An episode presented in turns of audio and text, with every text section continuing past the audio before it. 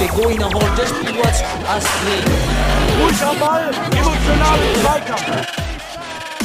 Mr. Futsal, the Mr. podcast. Futsal, el podcast. Mr. Futsal, el podcast.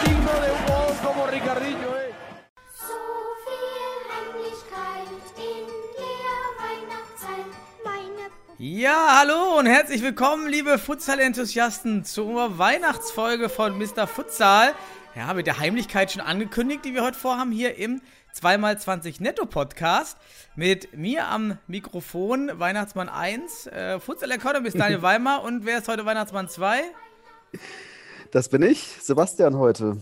Ja, herzlich, will herzlich willkommen alle zusammen. Unser Futsal-Philosoph ist wieder am Start.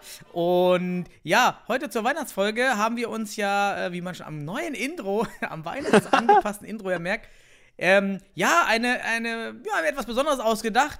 Denn was will man nicht mehr zu Weihnachten als Wünsche? Und ja, wollen wir heute jeder fünf Wünsche vielleicht äh, formulieren und äußern und uns da so ein bisschen über die Weihnachtsfolge hangeln? Ich, also ich habe gar nicht fünf Wünsche, ich habe vielleicht einen ganz großen Wunsch. Und wichtig aber auch, es geht ja nicht nur um Wünschen, sondern auch um Geben. Ne? Geben, dass man zur Weihnachtszeit dann auch gibt. Also wir können ja auch dann direkt äh, die Wünsche in bestimmte Richtungen äußern. Vielleicht kriegen wir die dann ja. An den Weihnachtsmann. Ja, klingt spannend, wie du das Thema umsetzt. Ja, die, Re die, die Aufgabe vorgegeben, die Realisierung unterliegt dir. Und Okay. Ich würde trotzdem zu Beginn unsere News machen, denn es sind doch einige wichtige Sachen passiert in den, in den letzten Wochen, die man auch heute mal eine, kurz in der Weihnachtsfolge, glaube ich, aufgreifen kann. Und die erste Sache, die auch in der Community natürlich etwas nicht kritisch diskutiert wurde, aber so mit einem wehleidigen Auge gesehen wurde, war das Ausscheiden der Schweiz, beziehungsweise die Niederlage. Ich, gibt das Rückspiel noch? Das bin ich auch überfragt. Ähm, 12 zu 1 Niederlage gegen Slowenien, die ja wirklich sehr, sehr deutlich war. Ich glaube, das war auch das Ausscheiden. Da gibt es kein Rückspiel, ne? Mhm. Nee, also ähm, erstmal das hohe Ergebnis. Also unabhängig davon, ob es jetzt noch Rückspiel oder ob das schon stattgefunden hat. Wir gehen mal davon aus, dass die Schweiz äh, sang- und klanglos äh, das Spiel verloren hat. Ne? Ja. Ähm, aber ähm, warte mal, ich überlege gerade, war das nicht eine Gruppenphase jetzt? Also ich bin ja in, in der Hinsicht auch, nachdem die in Deutschland rausgeflogen ist, habe ich mich ja von dem, Nee. von dem Modus auch äh, entfernt irgendwie. Nee, das war Gruppe nicht, ne? sechs, Gruppe 6. Doch, Gruppe 6, da war Slowenien.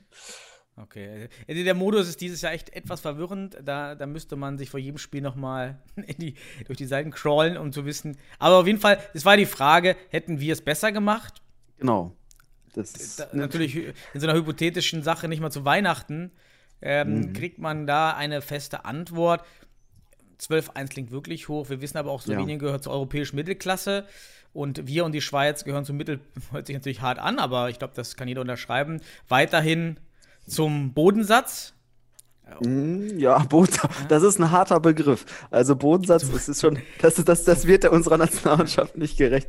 Aber ähm, was man sagen kann, ist gegebenenfalls, also man hat ja selbst schon mal den Vergleich gehabt gegen Slowenien, ne? Das war ja vor ein paar Jahren, dass man, äh, dass die deutsche Nationalmannschaft gegen Slowenien gespielt hat und das war nicht zweistellig. Ähm, Mhm. aber ganz ehrlich, die Schweiz war, haben wir auch schon gesagt, äh, verdientermaßen, also wer gewinnt, verdient das auch, verdientermaßen in der Runde. Und ja, äh, ich, ich will es mal so sagen, wer unsere Analyse gesehen hat, der hat sicherlich auch, ähm, oder besser gesagt, Slowenien hat die Sachen, die wir analysiert haben, gut ausgenutzt. Ne? Das, was Ja. die Deutschen nicht ausnutzen konnten, haben die Slowenen wirklich eiskalt ausgenutzt. Und ja, wenn die, wenn die Verteidigung ihre Gegenspieler dauernd aus den Augen verliert, dann sind die Slowenen mit ihren individualtaktischen Mitteln so stark, da hast du keine Chance. Dann kriegst du halt auch ein zweistelliges Ergebnis. Hast aber gerade noch ein gutes Stichwort gegeben, denn ähm, Athletia Sport hat uns ja ein Weihnachtspräsent gegeben, da unser Video, unser Analysevideo wieder online ist, denn wir mussten nur, bei YouTube wurde uns jetzt am Ende nur eine Szene, und zwar die Live-Szene des Tores ohne Kommentare angekreidet. Die wurde dann, die konnte ich dann bei, bei YouTube einstellen, dass diese automatisch entfernt wird.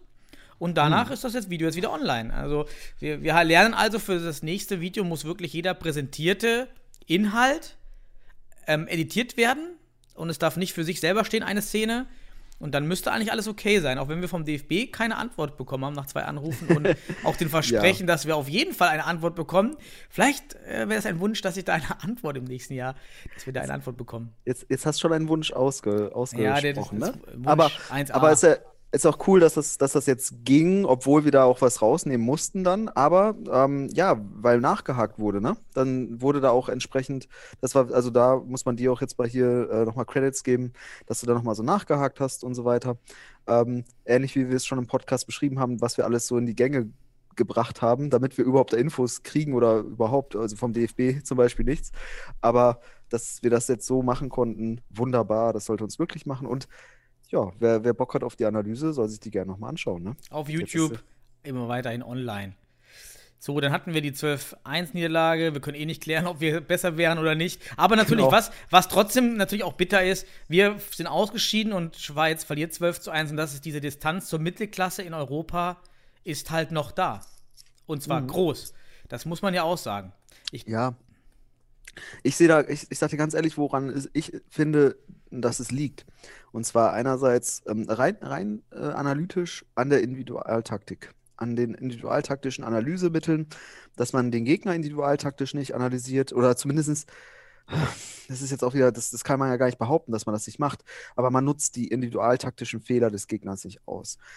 Das haben wir analysiert und das hat man dann wunderbar gesehen, äh, dass die, dass Slowenien das wahnsinnig gut gemacht hat. Mhm. So, und w- da, daraufhin analysieren könnte ein Schlüssel werden, könnte ein Schlüssel sein. Ähm, und da fehlt es uns einfach noch. Und das hast du halt auch nicht als, als noch nicht entstandene Futsal-Nation mit Generationen, ähm, die sich dahin entwickelt haben. Dann fehlt dir das auch. Mhm. Ganz einfach. Dass die Spieler auch die Entscheidung des Trainers vielleicht dann nicht exakt umsetzen können, ne? Weil wenn Marcel sowas analysiert und die, die Spieler müssen das dann ja selbst entscheiden auf dem Platz und sie erkennen das nicht, während die Slowenen das dann schlussendlich durch die Generation Futsal, die da schon vorherrscht, ähm, diese Dinge einfach aus dem FF gemacht ja, man werden. muss ja auch sagen, bei, bei Teams mit ausgebildeten Futsalspielern in der Jugend hat die Nationalmannschaft eine Aufgabe, die Koordinationsaufgabe. Also wie kann Ja. ich die vorhandenen individual technischen und taktischen ähm, Elemente Effizienz optimiert einsetzen im Spiel und äh, Mannschaftstaktik optimieren. Aber der Mas Marcel erfüllt ja zusätzlich den, den Ausbildungszweck, weil Grundlagen weiterhin fehlen bei Spielern, weil einfach entweder die Spieler noch nicht lange im Futsal sind oder in den Ja. Vereinen auch wirklich kein, äh, kein Niveau, kein Training auf dem Niveau angeboten wird. Ähm, das ist ja so eine Doppelfunktion, die gibt es ja auch im Fußball äh, oder auch in anderen professionellen Sportarten. Ja, so ja, Ja. auch gar nicht. Also der Yogi fängt ja jetzt nicht an, den, den Spielern zu erklären, vielleicht sollte er es sollte er es öfters machen, ähm, nochmal zu erklären, wie man den Ball annimmt oder, so. Ja, wobei- oder Effizienz äh, optimiert verarbeitet. Das kann man ja nicht leisten normalerweise. Aber muss er machen, muss er trotzdem machen, ja. Ja, aber im Profes professionellen Kontext äh, doch, da gehst du doch auch mal auf solche Details ein, weil auch im, im, auf Profis haben ihre Stärken und Schwächen. Ähm, und die müssen ja auch variabler werden und so weiter. Da musst du Detailarbeit betreiben. Sie können es nur umsetzen, einerseits, weil sie vielleicht die Erfahrung haben, die kognitiven Voraussetzungen auch, das äh, entsprechend durchzudenken und dann halt auch Entscheidungen zu treffen, auch die technischen Mittel dann anzuwenden, die man dann im Training durch Wiederholung beispielsweise oder durch Situations äh, ähm, wenn man so möchte, äh, versucht einzustudieren, einzuüben. Aber ich habe einen Wunsch. Ich habe einen Wunsch. Mir ist gerade ein Wunsch hochgekommen an den Dann wollen erst die Weihnachtsmann. News machen. Ja, aber da, du, du hast auch schon einen Wunsch geäußert. Jetzt mache ich das. Ich wünsche mir mehr Kinder- und Jugendfutsal. Und hier, äh, und in diesem Sinne auch mal, also wirklich an alle einen großen lieben Dank, die das schon versuchen und machen. Wirklich. Also an, an von Regensburg bis, also auch bei uns in Sennestadt, wir machen ja auch Schule, aber äh, Schwerte, ah, ich will auch niemand vergessen, alle sollen sich angesprochen fühlen, die es machen. Vielen lieben Dank, weil das ist einer der wichtigen Schlüssel, damit wir in Zukunft solche Spiele wie gegen die Schweiz, also in fünf bis zehn Jahren nicht, Mhm. also auch deutlich für uns entscheiden können. Ja. Das ist es. Und da in dem Punkt sind uns alle anderen, auf die wir vielleicht äh, vorausschauen, äh, also an Nationen, in denen die Nationalmannschaft vielleicht eh nicht stark ist, Australien zum Beispiel, aber die sind im Jugendbereich alle viel weiter, haben wir auch in, dieses Jahr im, Podcast gelernt. Ich habe auch mit, äh, mit Jiro Hirosawa im letzten Podcast über Japan geredet, die sind da auch viel weiter, was das angeht. Ähm, also wenn wir da aufschließen wollen zum Mittelfeld in Europa, äh, wie zum Beispiel Slowenien, oder Kroatien, dann, dann brauchen wir das ohne, wir kommen da ohne nicht hin. Ja, ich glaube auch, dass der Bund ist super. Es gibt aus meiner Sicht weiterhin das einzigste funktionierende Modell, was ich sehe aktuell ohne einen Jüngling, ist das Jan Regensburg-Modell.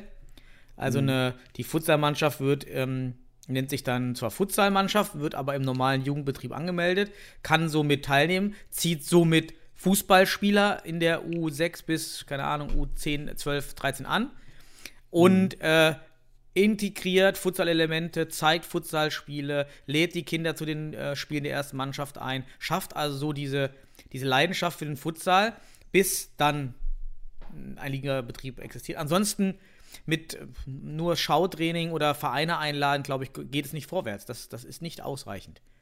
Genau, also Implementierung in, in, den, in die Jugendbereiche, wie es Regensburg macht, ähm, genauso wie in den Schulen, wie es jetzt zum Beispiel bei Schwerte oder bei uns in Sennestadt gemacht wird. Ähm, Zugänge zu den jüngeren Generationen schaffen, ganz wichtig. Ähm, dass das kulturell dann auch Teil einer Jugendkultur wird, weil wir wissen auch, was heute im Wachs Erwachsenensport äh, erfolgreich ist, war immer auch Jugendkultur. Und äh, das heißt, da ist ein Schlüssel, das ist eine für, wiederum eine, eine wichtige Erkenntnis für mich aus dem Jahr 2020, obwohl wir auch viel Corona natürlich diskutieren können. Aber ähm, wenn man sich die Ergebnisse der Nationalmannschaft anschaut und auch den Entwicklungsprozess der Nationalmannschaft, dann sprechen wir auch immer nur von ein, zwei Spielern, die gegebenenfalls individualtaktisch richtig schon geile Sachen machen, die wir auch dann teilweise, also oder vor allem im Profibereich sehen. So, und dieser, das ist gegebenenfalls der Schlüssel dazu. Mhm. Ja. Ja, der Bund ist gut. Gucken, was der, das Christkind oder der Weihnachtsmann unter dem Baum. Weil wer kommt bei euch? Kommt das Christkind oder der Weihnachtsmann? Ich glaube, der Weihnachtsmann bei uns. Also, der kam. Wir müssen ja schon. Heute ist zwar, heute ist zwar vor Weihnachten, aber wir Ah. müssen ja aus Sicht des, des äh, äh, zweiten Weihnachtsfeiertages denken. Ähm, nee, der erste, genau. Aber, und, äh, dann. Ich überlege noch, wann wir es raushauen. Am Anfang, am, am Anfang hast du hier uns als Weihnachtsmänner, prä, Weihnachtsmänner also- präsentiert. So, egal. Wenn wir Weihnachtsmänner wären, wir würden das dem Futsal schenken. Ja, richtig, genau so muss er. Und deswegen, unsere Wünsche muss man jetzt immer so interpretieren. Ja, wunderbar. Dann nächste News. Ah, ist eigentlich News, war eher eine Aktion oder ein, ein Ruck ging durch das Land. Und zwar der Sportschau TV oder bei, bei, bei Facebook jedenfalls, die Sportschau hat ein, ein Video online gestellt über den Hallenfußball, über die Beginn des Hallenfußballs 1970. Oder mit Günter Netzer in, in so einer alten Halle, die auch bei uns äh, jetzt aktuell, also nicht zu den Top-Hallen zählen würden. Irgendwo in, in Wuppertal war das. Und ähm, Günter Netzer hat damals schon, das war nicht eigentlich das Wichtigste an diesem Beitrag, gesagt, also ähm, erstmal sein Gesichtsausdruck zeigte ganz klar, oh, ey, das ist ja anstrengend. Ja, das ist ja, das ist hier kein, kein körperloses, äh, langweiliges Spiel. Und alleine die Aussage in diesem Video von 1970, dass Günter Netzer sagt, das hier ist ein anderer Sport. Das hier ist was anderes, das ist anstrengend und das ist was anderes. Ähm, fand ich wirklich wichtig und fand ich sehr, sehr interessant, das aus dieser Zeit zu sehen. Und ähm, fand das irgendwie, glaube ich, ganz gut, dass, er, dass das rumging. Also gab dann da auch, glaube ich, viel Feedback ähm, auf der Seite und dass man den Hallenfußball auch über diese historische Sache trotzdem wieder reinzieht.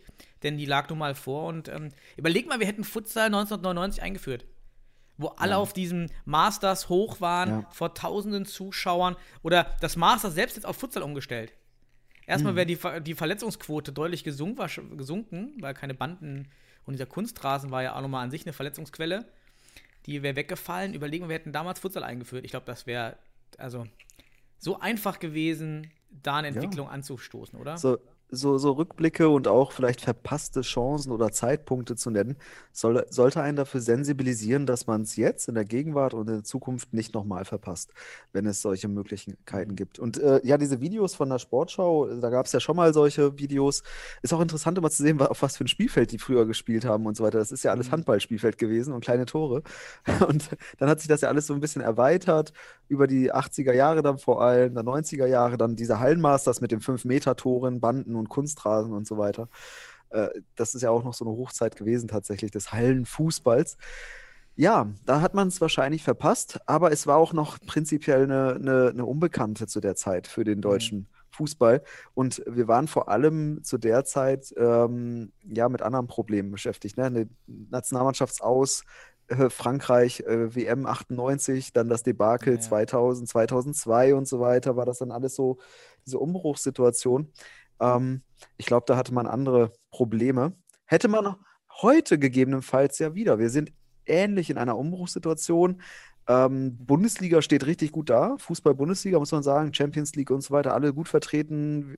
Bayern Außer Schalke. alles- Ja, nein, nein, also die Bundesliga äh, äh, international Ja, steht klar, gut ja. da, muss man sagen, aktuell. Ja. Ähm, aber die Nationalmannschaft hat wiederum, trot, macht ist nicht effizient, also Jogi Löw macht da effizient nicht aktuell keine Ergebnisarbeit, sage ich mal. Ähm, und vielleicht wäre Futsal, wie gesagt, der Wunsch nach der Jugend, äh, nach dem Jugendbereich Futsal implementiert mit dem Futsal und Fußball in Verbindung, ja, könnte auch für den Fußball was bringen. Aber ja, das wäre vielleicht jetzt auch wichtig. Es wäre eine wichtige Chance. Aber auch da nochmal, ich sage jetzt dreimal aber, macht es denn aktuell ökonomisch Sinn für den DFB in der aktuellen Corona-Situation? Ich glaube, jetzt gerade, ja, wäre Futsal ein kreatives und auch progressives Momentum, allerdings äh, keine, vielleicht kein, kein Aspekt, der jetzt den Zwecken des DFBs gerade Mhm. ökonomischer Sinn, im ökonomischen Sinn irgendwie dient. Ja. Dann News. Äh, wir sind ja, wir als Hohenstein-Ernsthal, als Deutschland, sind ja auch weiter in der Champions League und spielen Ja. nun gegen oh, Vytis, Mhm. Keine Ahnung, Litauen. Ähm, und in der Champions League klingt nach äh, durchaus machbarer Aufgabe, wäre natürlich super. Und das wäre auch die direkte Qualifikation, also kein Rundensystem, also dann geht's weiter. Mhm. Ja, will ich jetzt auch nicht, also wie siehst du das? Machbar? Ich meine, Ja, wir kennen die ja nicht, machbar. aber Nein, also äh, ein bisschen, ein bisschen hat man ja schon Feeling und Namen kennt man und Mhm. äh, Ergebnisse kennt man. Man hat sich auch die Ergebnisse der anderen Mannschaften angeschaut. Ja, ist machbar und ich würde mich echt freuen, wenn die Arbeit in Hohenstein belohnt wird, weil ich glaube, äh, an kaum einem Standort in Deutschland ähm, wird, auch so viel investiert für den Futsal, muss Mhm. man auch mal ehrlich sagen. Deswegen hier äh, liebe Grüße an Heiko Fröhlich, auch wenn wir uns in der Vergangenheit manchmal ähm, nicht immer ei- auf einer Meinung getroffen haben. Ähm, aber tolle Arbeit. Muss man einfach mal Applaus für geben Mhm. und das machen die gut. Auch die deutsche Meisterschaft absolut verdient, dieses Jahr gewonnen gehabt.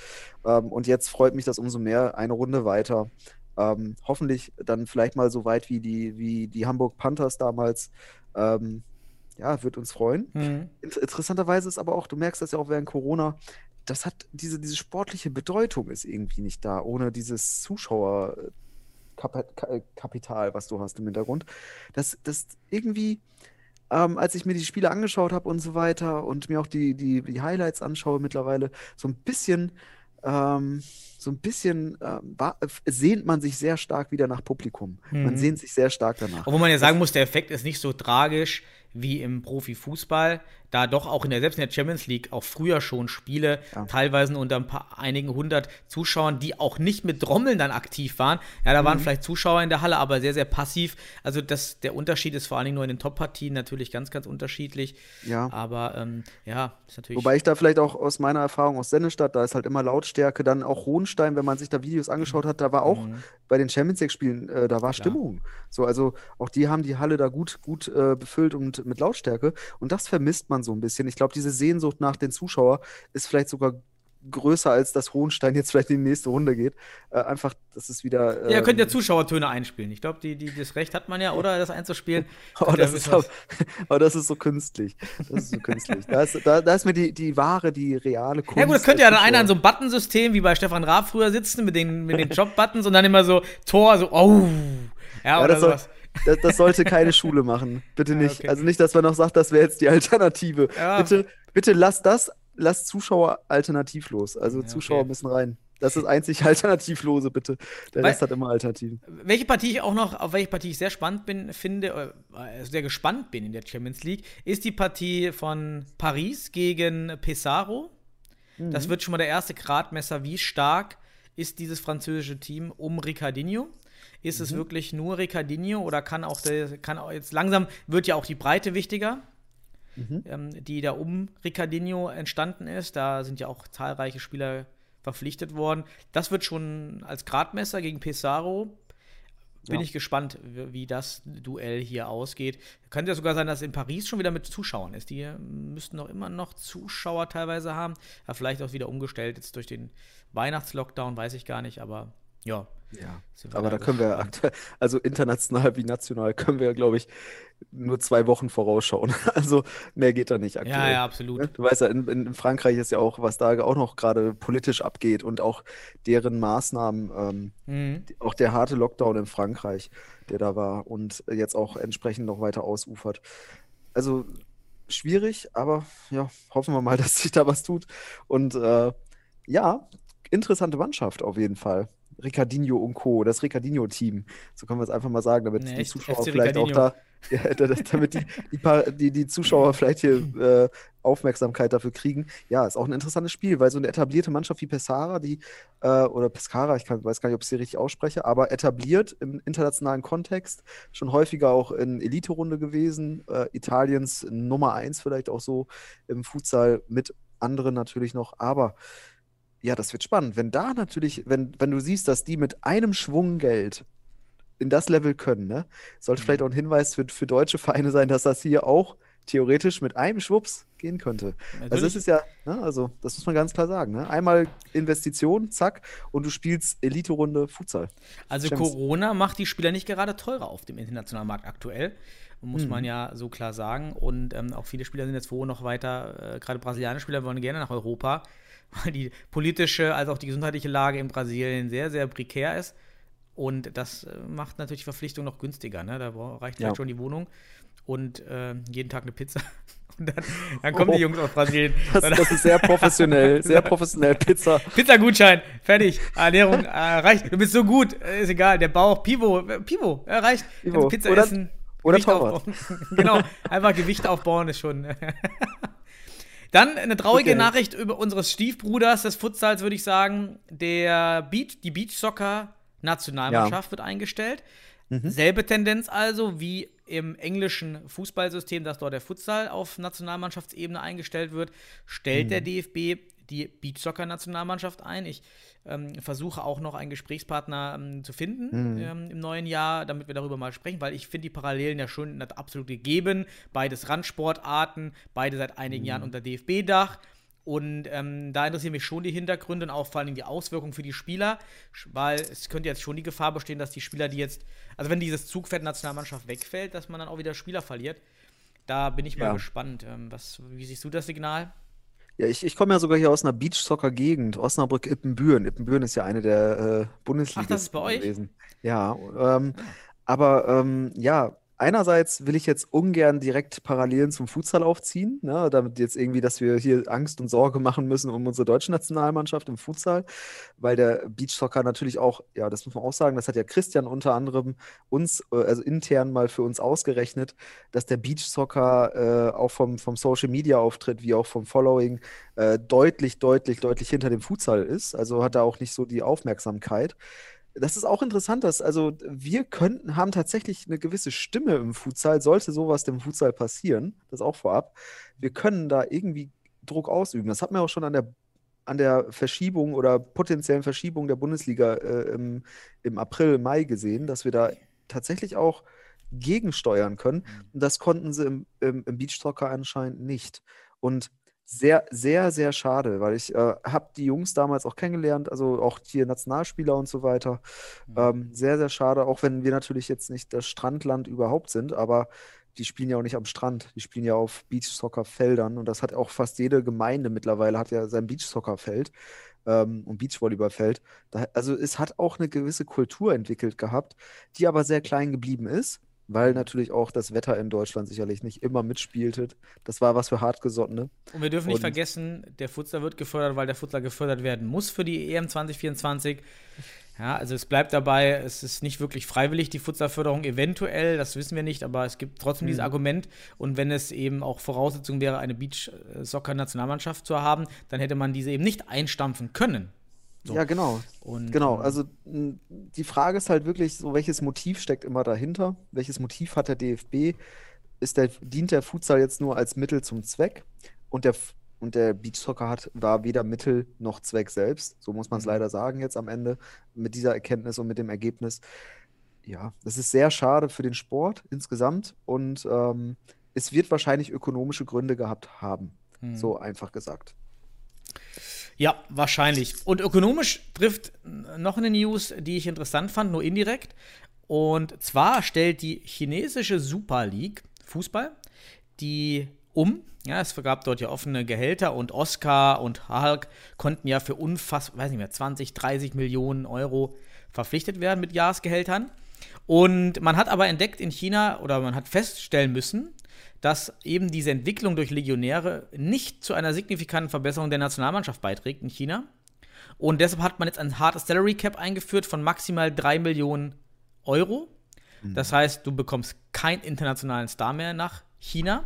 Ja, du bekommst wahrscheinlich noch Trainer. Ja, die Trainer können wahrscheinlich relativ gut äh, trainieren.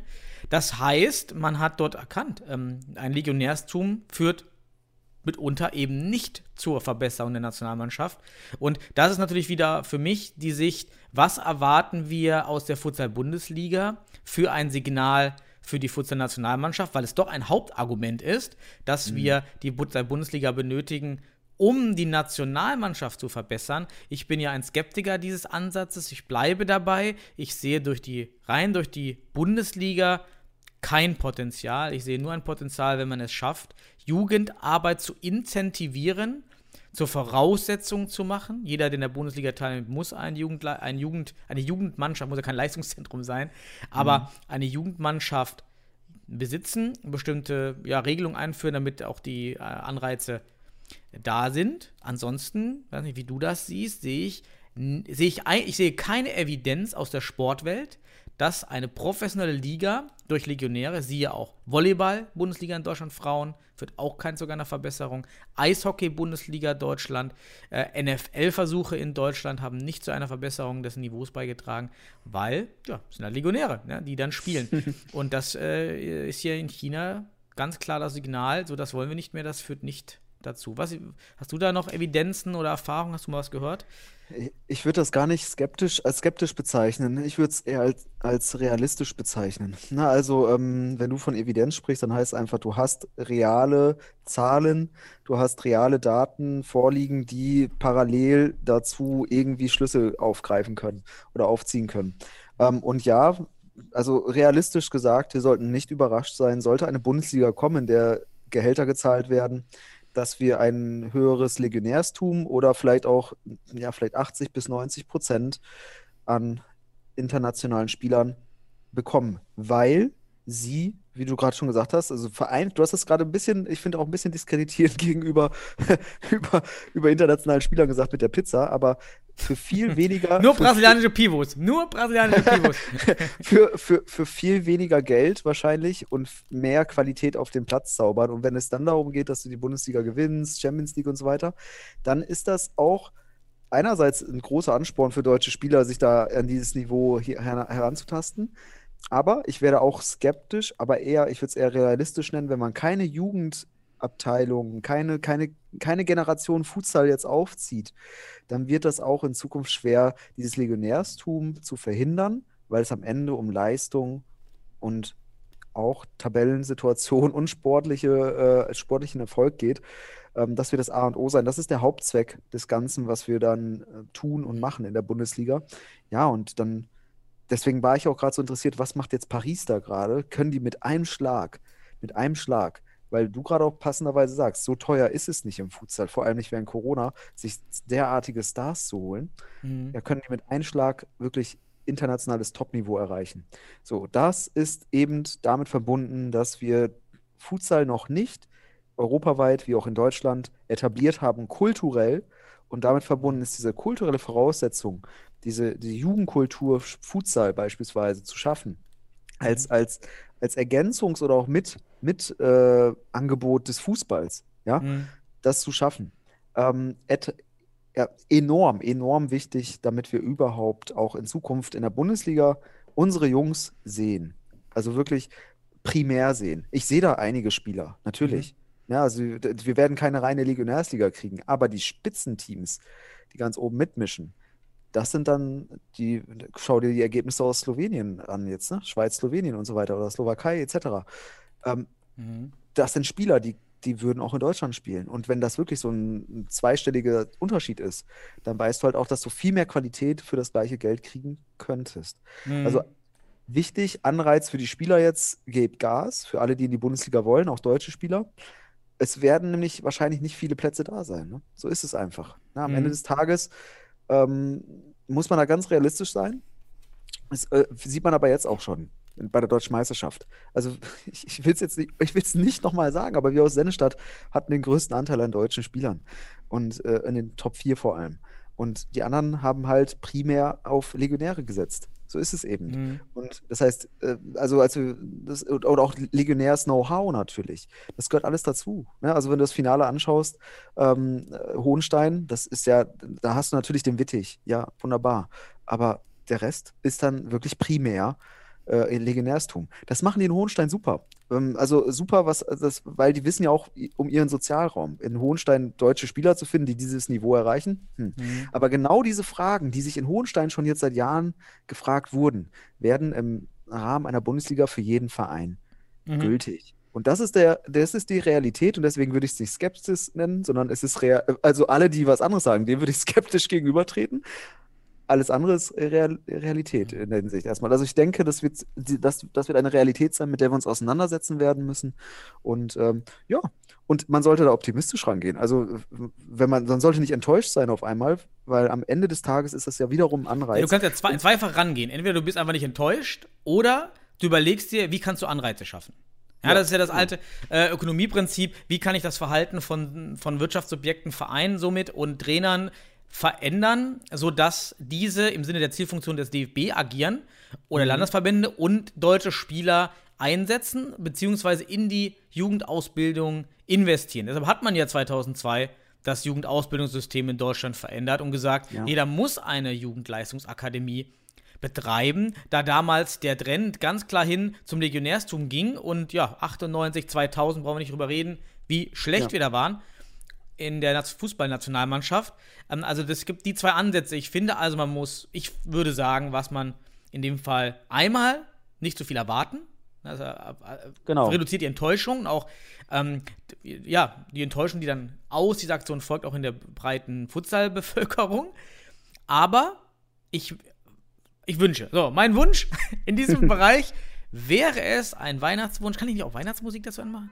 Ah ja, mein Wunsch. Guck mal, jetzt Weihnachtsmusik. Mein Wunsch, ich wünsche mir, dass, die, dass der DFB, die Landesverbände Anreize präsentieren, wie Legionärstum nicht eingeschränkt wird, aber wie der deutsche Futsal durch die Bundesliga gewinnt. So, das war mein erster Wunsch. Ja, ähm, das wir würde ich mir schon, wünschen. Wir haben doch, du hast doch Ich habe auch keine News mehr, wir können jetzt direkt in die Wünsche Ja, gehen. du, hast, du hast ja den gleichen Wunsch geäußert wie ich. Eigentlich willst du Anreize für Jugendspieler. So, eigentlich. Nee, Äh, nicht ganz. Ich will Anreize, dass, dass die Nationalmannschaft sich verbessert. ja. So, Aber also- es geht. äh, Ja, natürlich kannst du jetzt auch hier Paulo Rink-mäßig ein, ein, einbürgern am Ende des Tages. Das ist auch eine bessere Nationalmannschaft. Aber auch das. Äh, jetzt mal bitteschön. Genau, Auch aber das, ist ein guter Punkt. genau das darf nicht das, passieren. Ja, das, äh, Das darf das, nicht das, passieren. Aber wir Ja. sollten nicht überrascht sein, wenn es passiert. Weil wenn du auf einmal da Brasis hast, also wirklich tolle Spieler aus, aus Brasilien, aus Italien, aus, aus, aus, aus der Tschechei, äh, aus Tschechei ist ja falsch, aus Tschechien, aus Polen, was auch sagen, immer. Sagt man auch schon seit Und- 25 Jahren und, nicht mehr. Und, und die sind, und die sind, und die sind dann äh, wirklich auch vielleicht gar nicht relevant für ihre Nationalmannschaft. Mhm. Und können dann nach drei Jahren oder vier, fünf Jahren, was auch immer, oder vielleicht haben sie irgendwelche Verwandte, ähm, ne? Mhm. Großvater oder sonst was. Da gibt es in Brasilien eine ganze Menge, ich kann euch sagen. Also Südbrasilien, das ist viele deutsche, viele deutsche Orte, viele deutsche Städte schlussendlich. Das, da sollten wir nicht überrascht sein, wenn da auf einmal jemand, ein Brasilianer mit dem Nachnamen Müller, auch für die Ja. deutsche Nationalmannschaft spielt. Das ist nicht. Der ist aber zentrale solche- Punkt ist ja, bürgerst du jemanden ein, der schon seit zehn Jahren in Deutschland lebt und sich sowieso eingebürgert hätte? Oder bürgerst du jemanden ein, der seit einem Jahr in Deutschland lebt und eigentlich bürgerst du ihn nur für die Futsal-Nationalmannschaft ein? So, das, Ja. sind, das ist ja das, was auch Italien entdeckt hat. Es hat Italien dieses Konzept über Jahre gefahren, hat sich damit auch dei- deutlich gesteigert in, im Leistungsbereich der Nationalmannschaft, aber man hat ja vor fünf Jahren versucht, dem Trend wieder umzukehren, weil man sonst abhängig wird von diesen Spielern. Ja, aber jetzt mal ehrlich, wenn du, wenn du jetzt wirklich den Hauptzweck hast, die Verbesserung der Nationalmannschaft, äh, international vor allem, ähm, und du kannst das dann, das ist ökonomisch dann halt auch ein ein gut günstiger Weg, ne? Die Einbürgerung von Spielern, weil du hast halt nicht diese Investition in den Jugendbereich und genau die wünsche ich mir aber. Diese, Invest Hm. Invest diese Investition in den Jugendbereich, weil das eben das Hm. falsche Zeichen wäre. Es würde auch keine Kultur entstehen lassen, wie wir sie uns wünschen, so wie der Fußball oder auch Handball eine Kultur entwickelt hat, vor allem über den Jugendbereich. Mhm. Und ähm, aber für den schnellen Erfolg der Nationalmannschaft könnte das eine Art Devise werden, die auch jetzt natürlich äh, für Vereine gilt, Legionäre irgendwie einzubinden. Ne? Und da kannst, und wir sollten nicht überrascht sein, sollte das passieren. Es wäre aber, das muss man leider sagen, ein Armutszeugnis für die Entwicklung des Futsals seitens der Verbände, vereinfacht gesagt. Dass die die Anreize nicht schaffen und geschaffen haben. Während wir aber auch jetzt, während Corona, da natürlich ähm, ja, keine großen Erwartungen hegen müssen. Aber hinsichtlich der, vor allen Dingen, ich will nochmal darauf hinweisen, auch wenn es darum geht, um, um alternative Ansätze, die man versuchen kann, kann ich auch nochmal gerne auf den Podcast verweisen über äh, die Fußballliga in Kanada. Das war Podcast 55. Denn dort die Canadian Soccer League startete eben vor einem Jahr und dort wurden genau die Probleme diskutiert und dort hat man Ansätze versucht, um Anreize zu schaffen. Es ging da um Minuten, die gespielt werden müssen. Es ging um finanzielle Anreize. Es gibt auch das System in dem DFB in der dritten Liga, dass es einen Topf gibt von Geldern, ich glaube 500.000 Euro. Und die Clubs, die die meiste Spielzeit für Jugendspieler einsetzen, bekommen aus diesem Topf bestimmt anteilige ähm, ja, Zuweisungen. Das fordert auch wieder adverse Anreize, teilweise, dass man nämlich dann nur die Jugendspieler einsetzt, sobald man gesichert ist und dann eigentlich nur noch Jugendspieler spielen lässt. Das ist natürlich auch wieder so ein, so ein Anreiz, der fehlgeleitet, einen Fehlanreiz schafft oder eine Regel ausnutzt. Aber ich kann nochmal Podcast 55 empfehlen, Canadian Soccer League, damals eben mit dem Sebastian, auch Goldstein, genau. Und er war super Ansätze, die man, da wünsche ich mir, dass mal was kommt vom DFB. Ein progressiver Ansatz, als nur, wie wir Wünsche, sondern da muss was erfolgen. Da muss Ja. eine Intervention kommen, ein Anreizsystem sich überlegt werden, um diese, ja, um dieses Legionärstum einzu oder diese Kraft, die aus diesem Legionärstum resultiert, gute Trainer, gute Spieler, Multiplikatoreffekte, aber es muss in die Nationalmannschaft transferiert werden. Da wünsche ich mir was. So, da war mein Wunsch, mein erster. Jetzt bist du dran. Soll ich, soll ich Musik anmachen? Nein, nein. Ähm, was, was, was ich interessant fand an den Hinweis aus Kanada, ist, ist ja auch wirklich, äh, ich kann es auch nochmal sagen, interessanter Podcast sollte man sich anhören. Ähm, interessante Parallelen habe ich mir auch angehört. Ähm, sehe ich ähnlich, sehe ich ähnlich wie du. Ähm, hätte noch ein, zwei Punkte, aber ich glaube, das ist jetzt hier für den Podcast zu viel. Ähm, und du brauchst jetzt keine Weihnachtsmusik hinter, hinterlegen. Doch, wird gemacht. Du- Du formulierst jetzt deinen Wunsch, ich mach die Weihnachtsmusik. Bist du fertig? So, komm. Äh, Kann mach ich jetzt, oh, jetzt war ein ganz, ganz, ganz flüssiger Übergang. Ja, also pass auf jetzt hier. So, kannst. Geil. Ja, wo ist deine Also- Frage? Der Wunsch. Ja, ne, Frage, Wunsch. Ja, ich würde mir vor allem, also wir hatten jetzt ja vor kurzem eine entsprechende Konferenz mit dem DFB zum Thema Bundesliga. Ich würde mir ein bisschen mehr äh, Reflexion der aktuellen Situation um Corona in der Planung der Bundesliga wünschen. Mhm. So, hard, Hardcut, ja. ja. Man muss jetzt hier schon ausfaden. So. Ja. so. Ja, ja, also Corona in der Bundesliga. Warum hast du jetzt den Eindruck, dass es nicht passiert? Das ist die erste Frage, die jetzt so neutraler Zuhörer vielleicht stellt. So, warum hast du den Eindruck, dass Corona Ja. in den Planungen aktuell zu wenig wir haben auch ein paar Podcasts da schon besprochen, aber mit den neuen Erkenntnissen der neuen Entwicklung, hast du da was? Ja, also erstmal, wir hatten jetzt ja vor kurzem die, ja, das war jetzt am, war das Freitag oder Donnerstag? Ähm, Donnerstag war es, glaube ich, die Videokonferenz äh, mit, ich glaube, insgesamt 37 Vert Vereinsvertretern, ähm, die interessiert sind an dem Thema Bundesliga ähm, und dem DFB. Ich, aber auch vorab, die Inhalte sollen vertrauensvoll behandelt werden. Kann ich absolut verstehen. Interessanterweise ist es aber ein bisschen paradox, weil dann am Anfang gesagt wird, dass diese Informationen sind für die Community. Wir sind ja die Community, wurde immer gesagt. Und ähm, das, deswegen, es wurden ja auch alle interessierten Bundesligisten herzlichst eingeladen. Ne? Also jeder hätte sich einloggen können, wenn er denn die Daten bekommen hätte. Und alle, die interessiert schon den DFB gegenüber da waren, ähm, äh, der Bundes hinsichtlich der Bundesliga, die haben auch so einen Account oder besser gesagt einen Link bekommen. Na, also wenn man sich meldet beim DFB, kriegt man auch die ganzen Informationen. Das auch nochmal so als kleiner Hinweis. Ähm, Mhm. Und deswegen ein bisschen, bisschen paradox. Ne? Einerseits vertrauensvoll, andererseits, hey, dann hätte man es ja auch, äh, also wenn alle da daran teilnehmen hätten können, können wir doch eigentlich auch ein bisschen darüber reden. Ähm, und das ist so ein Gefühl, was da rauskam, dass so ein bisschen wenig äh, Corona vorhanden ist. Also von Seiten des DFBs wurde das alles äh, ko konkret gemacht, also das muss man auch ganz ehrlich sagen, es war mit Plan und so weiter. Aber es gab dann auch, also vom Gefühl her, für mich kam die Frage auf, was wäre, wenn jetzt beispielsweise Corona weiter Lockdown-mäßig weiterläuft und vielleicht auch hinsichtlich der Lizenzierung so weit läuft, dass wir die Lizenzierungs, das die Lizenzierungsfrist haben und wir haben immer noch keinen Spielbetrieb erneut, Mhm. zum Beispiel. Also es gibt ja Lizenzierungsfristen, ich glaube, das ist jetzt auch kein neues Es war Thema. immer April, ne? Im April, zum 1. April müssen die Unterlagen, glaube ich, vorliegen. Nach, das steht auch in der Futsal-Spielordnung. Genau. So, ach so, man will jetzt verschieben. Man kann also, sehen wir ja noch, was passiert, ob man es verschiebt, die, die Liga, aber das Lizen der Lizenzierungstag bleibt. Genau, also vereinfacht Mhm. gesagt, wir wissen ja nicht mal, wie es, wie es in den Regionalverbänden weitergeht. Mhm. Na, also, ähm, wir wissen ja nicht mal, wann das da genau exakt weitergeht, welchem, welcher Modus weiter erfolgt.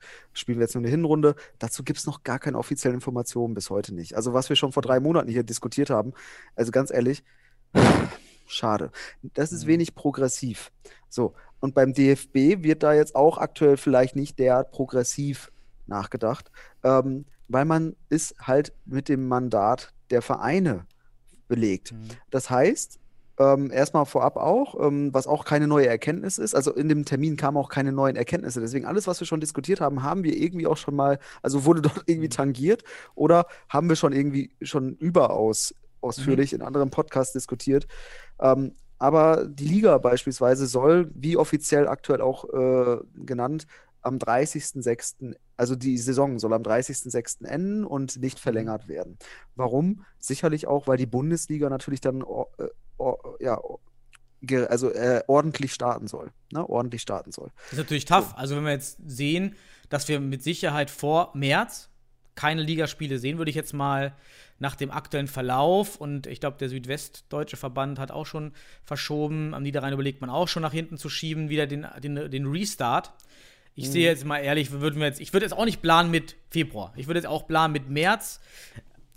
Wenn nicht sogar erst März Trainingsbetrieb, dann Vorlauf geben und dann ab April wieder überhaupt Spielbetrieb freizugeben. Wird eng, oder? Also wird ja weiterhin eng. Es, es gibt also weiterhin eigentlich gar kein Modell, was in der Zeit. Gibt es ein Modell aktuell, was die, die, das Ausspielen der Qualifikanten für die Bundesliga von April bis Juni ermöglicht? Also man müsste das, die Konzeption äh, komplett ändern. Ne? Also man müsste immer wieder so ein, Hm. mh, also ich glaube, alle Ligen, äh, die jetzt sich da für die Qualifikation entsprechend mit auseinanderse auseinandersetzen, werden auf das Prinzip Hinrunde abschließen gehen. Also ich denke, der Süden, der Osten, wie auch der, der Norden und der Westen, die sind erstmal glücklich, wenn sie ihre Hinrunde irgendwie abschließen, irgendwann zwischen April und Mai oder sowas auch immer wenn das überhaupt gelingt in der Zeit. Wie du schon Mhm. passenderweise sagst, also wir brauchen ja nur einen Corona-Fall in irgendeinem Team, dann hast du schon wieder Spielverschiebung. Alles das wird nicht mitbedacht aktuell. Das Mhm. macht mir wirklich, also, also äh, nicht Verzweiflung, sondern einfach also Kopfschütteln. Ganz viel Kopfschütteln, ähm, wenig Progressivität, also keine Progression in der Hinsicht auch. Ähm, und damit verbunden, also ohne das mal, also um das mal auch von einer Metaebene zu betrachten, die Termine für den Start der Bundesliga, auch die Lizenzierungstermine, nicht anzupassen, ist natürlich fragwürdig. Das ist natürlich fragwürdig in der Hinsicht, dass man sicherlich, warum sch- verschiebt man nicht zum Beispiel, was auch allen klar sein wird, ist, dass die deutsche Meisterschaft, das ist ja auch kein, das ist ein offenes Geheimnis, auch wiederum ans Ende der Saison gelegt wird. Wieder, es wird jetzt nicht mehr die deutsche Meisterschaft geplant, wie wir machen wieder Viertelfinale, Achtelfinale und so weiter äh, in, in, mit Hin- und Rückspiel und dann über Monate. Das wird ein Wochenendturnier. So, und mit diesem Wochenendturnier verbunden hat man dann schlussendlich die, ähm, ich muss mal kurz hier aufstehen, ähm, mit dem Wochenendturnier verbunden hat man dann schließlich ähm, mehr Raum geschaffen für eine Liga, die am Ende des Tages, ähm, so, muss ja einmal kurz laufen, sorry für die Gehst du jetzt auf Toilette oder nimmst du uns Nee. mit auf Toilette? Nee, ich gehe in mein Büro. Vorher saß ich ja Sonntagmorgens hier schön im, Ja. Im Wohnzimmer. Nein, aber was ich sagen will, einfach, äh, okay, die Bundesliga, ach, die, die Deutsche Meisterschaft wird am Ende der Saison stattfinden, mal wieder, ähm, wie letztes Jahr. Das heißt, da hat man die Erfahrung jetzt gesammelt, da weiß man, dass es funktioniert. War ja auch gut, Das- ja, war auch echt spannend. Ja, klar. Also, So, jetzt frage ich mich, warum hat man das Lizenzierungsverfahren nicht einfach auch mal um Mhm. zwei Monate nach hinten verschoben? Und warum denk, äh, warum ähm, denkt man nicht äh, oder denkt man nicht darüber nach, auch einfach die Bundesliga vielleicht dann Start Oktober 2021 ist es Mhm. auch immer und die Konzepte anzupassen? Ja, das ist eine wichtige Frage. Ähm, und ich, ich habe es ja gerade schon eingeführt, es geht da um Mandate. Denn jetzt liegt alles auf den Schultern der Vereine. So, also das darf man nicht vergessen. Der DFB verändert Mhm. die Daten nicht und sozialisiert sozusagen, also sozialisiert nicht nur die Kosten der Bundesliga, also die Kosten werden auch die Vereine tragen, sondern auch die damit verbundene Verantwortung und Verpflichtung. Und bei Scheitern mhm. sozialisiert man damit auch die Schuld für den Nichtstart 2021, weil der DFB alles gemacht hat. Also Mhm. seine, Struktur, seine Struktur, an seiner Struktur festgehalten hat.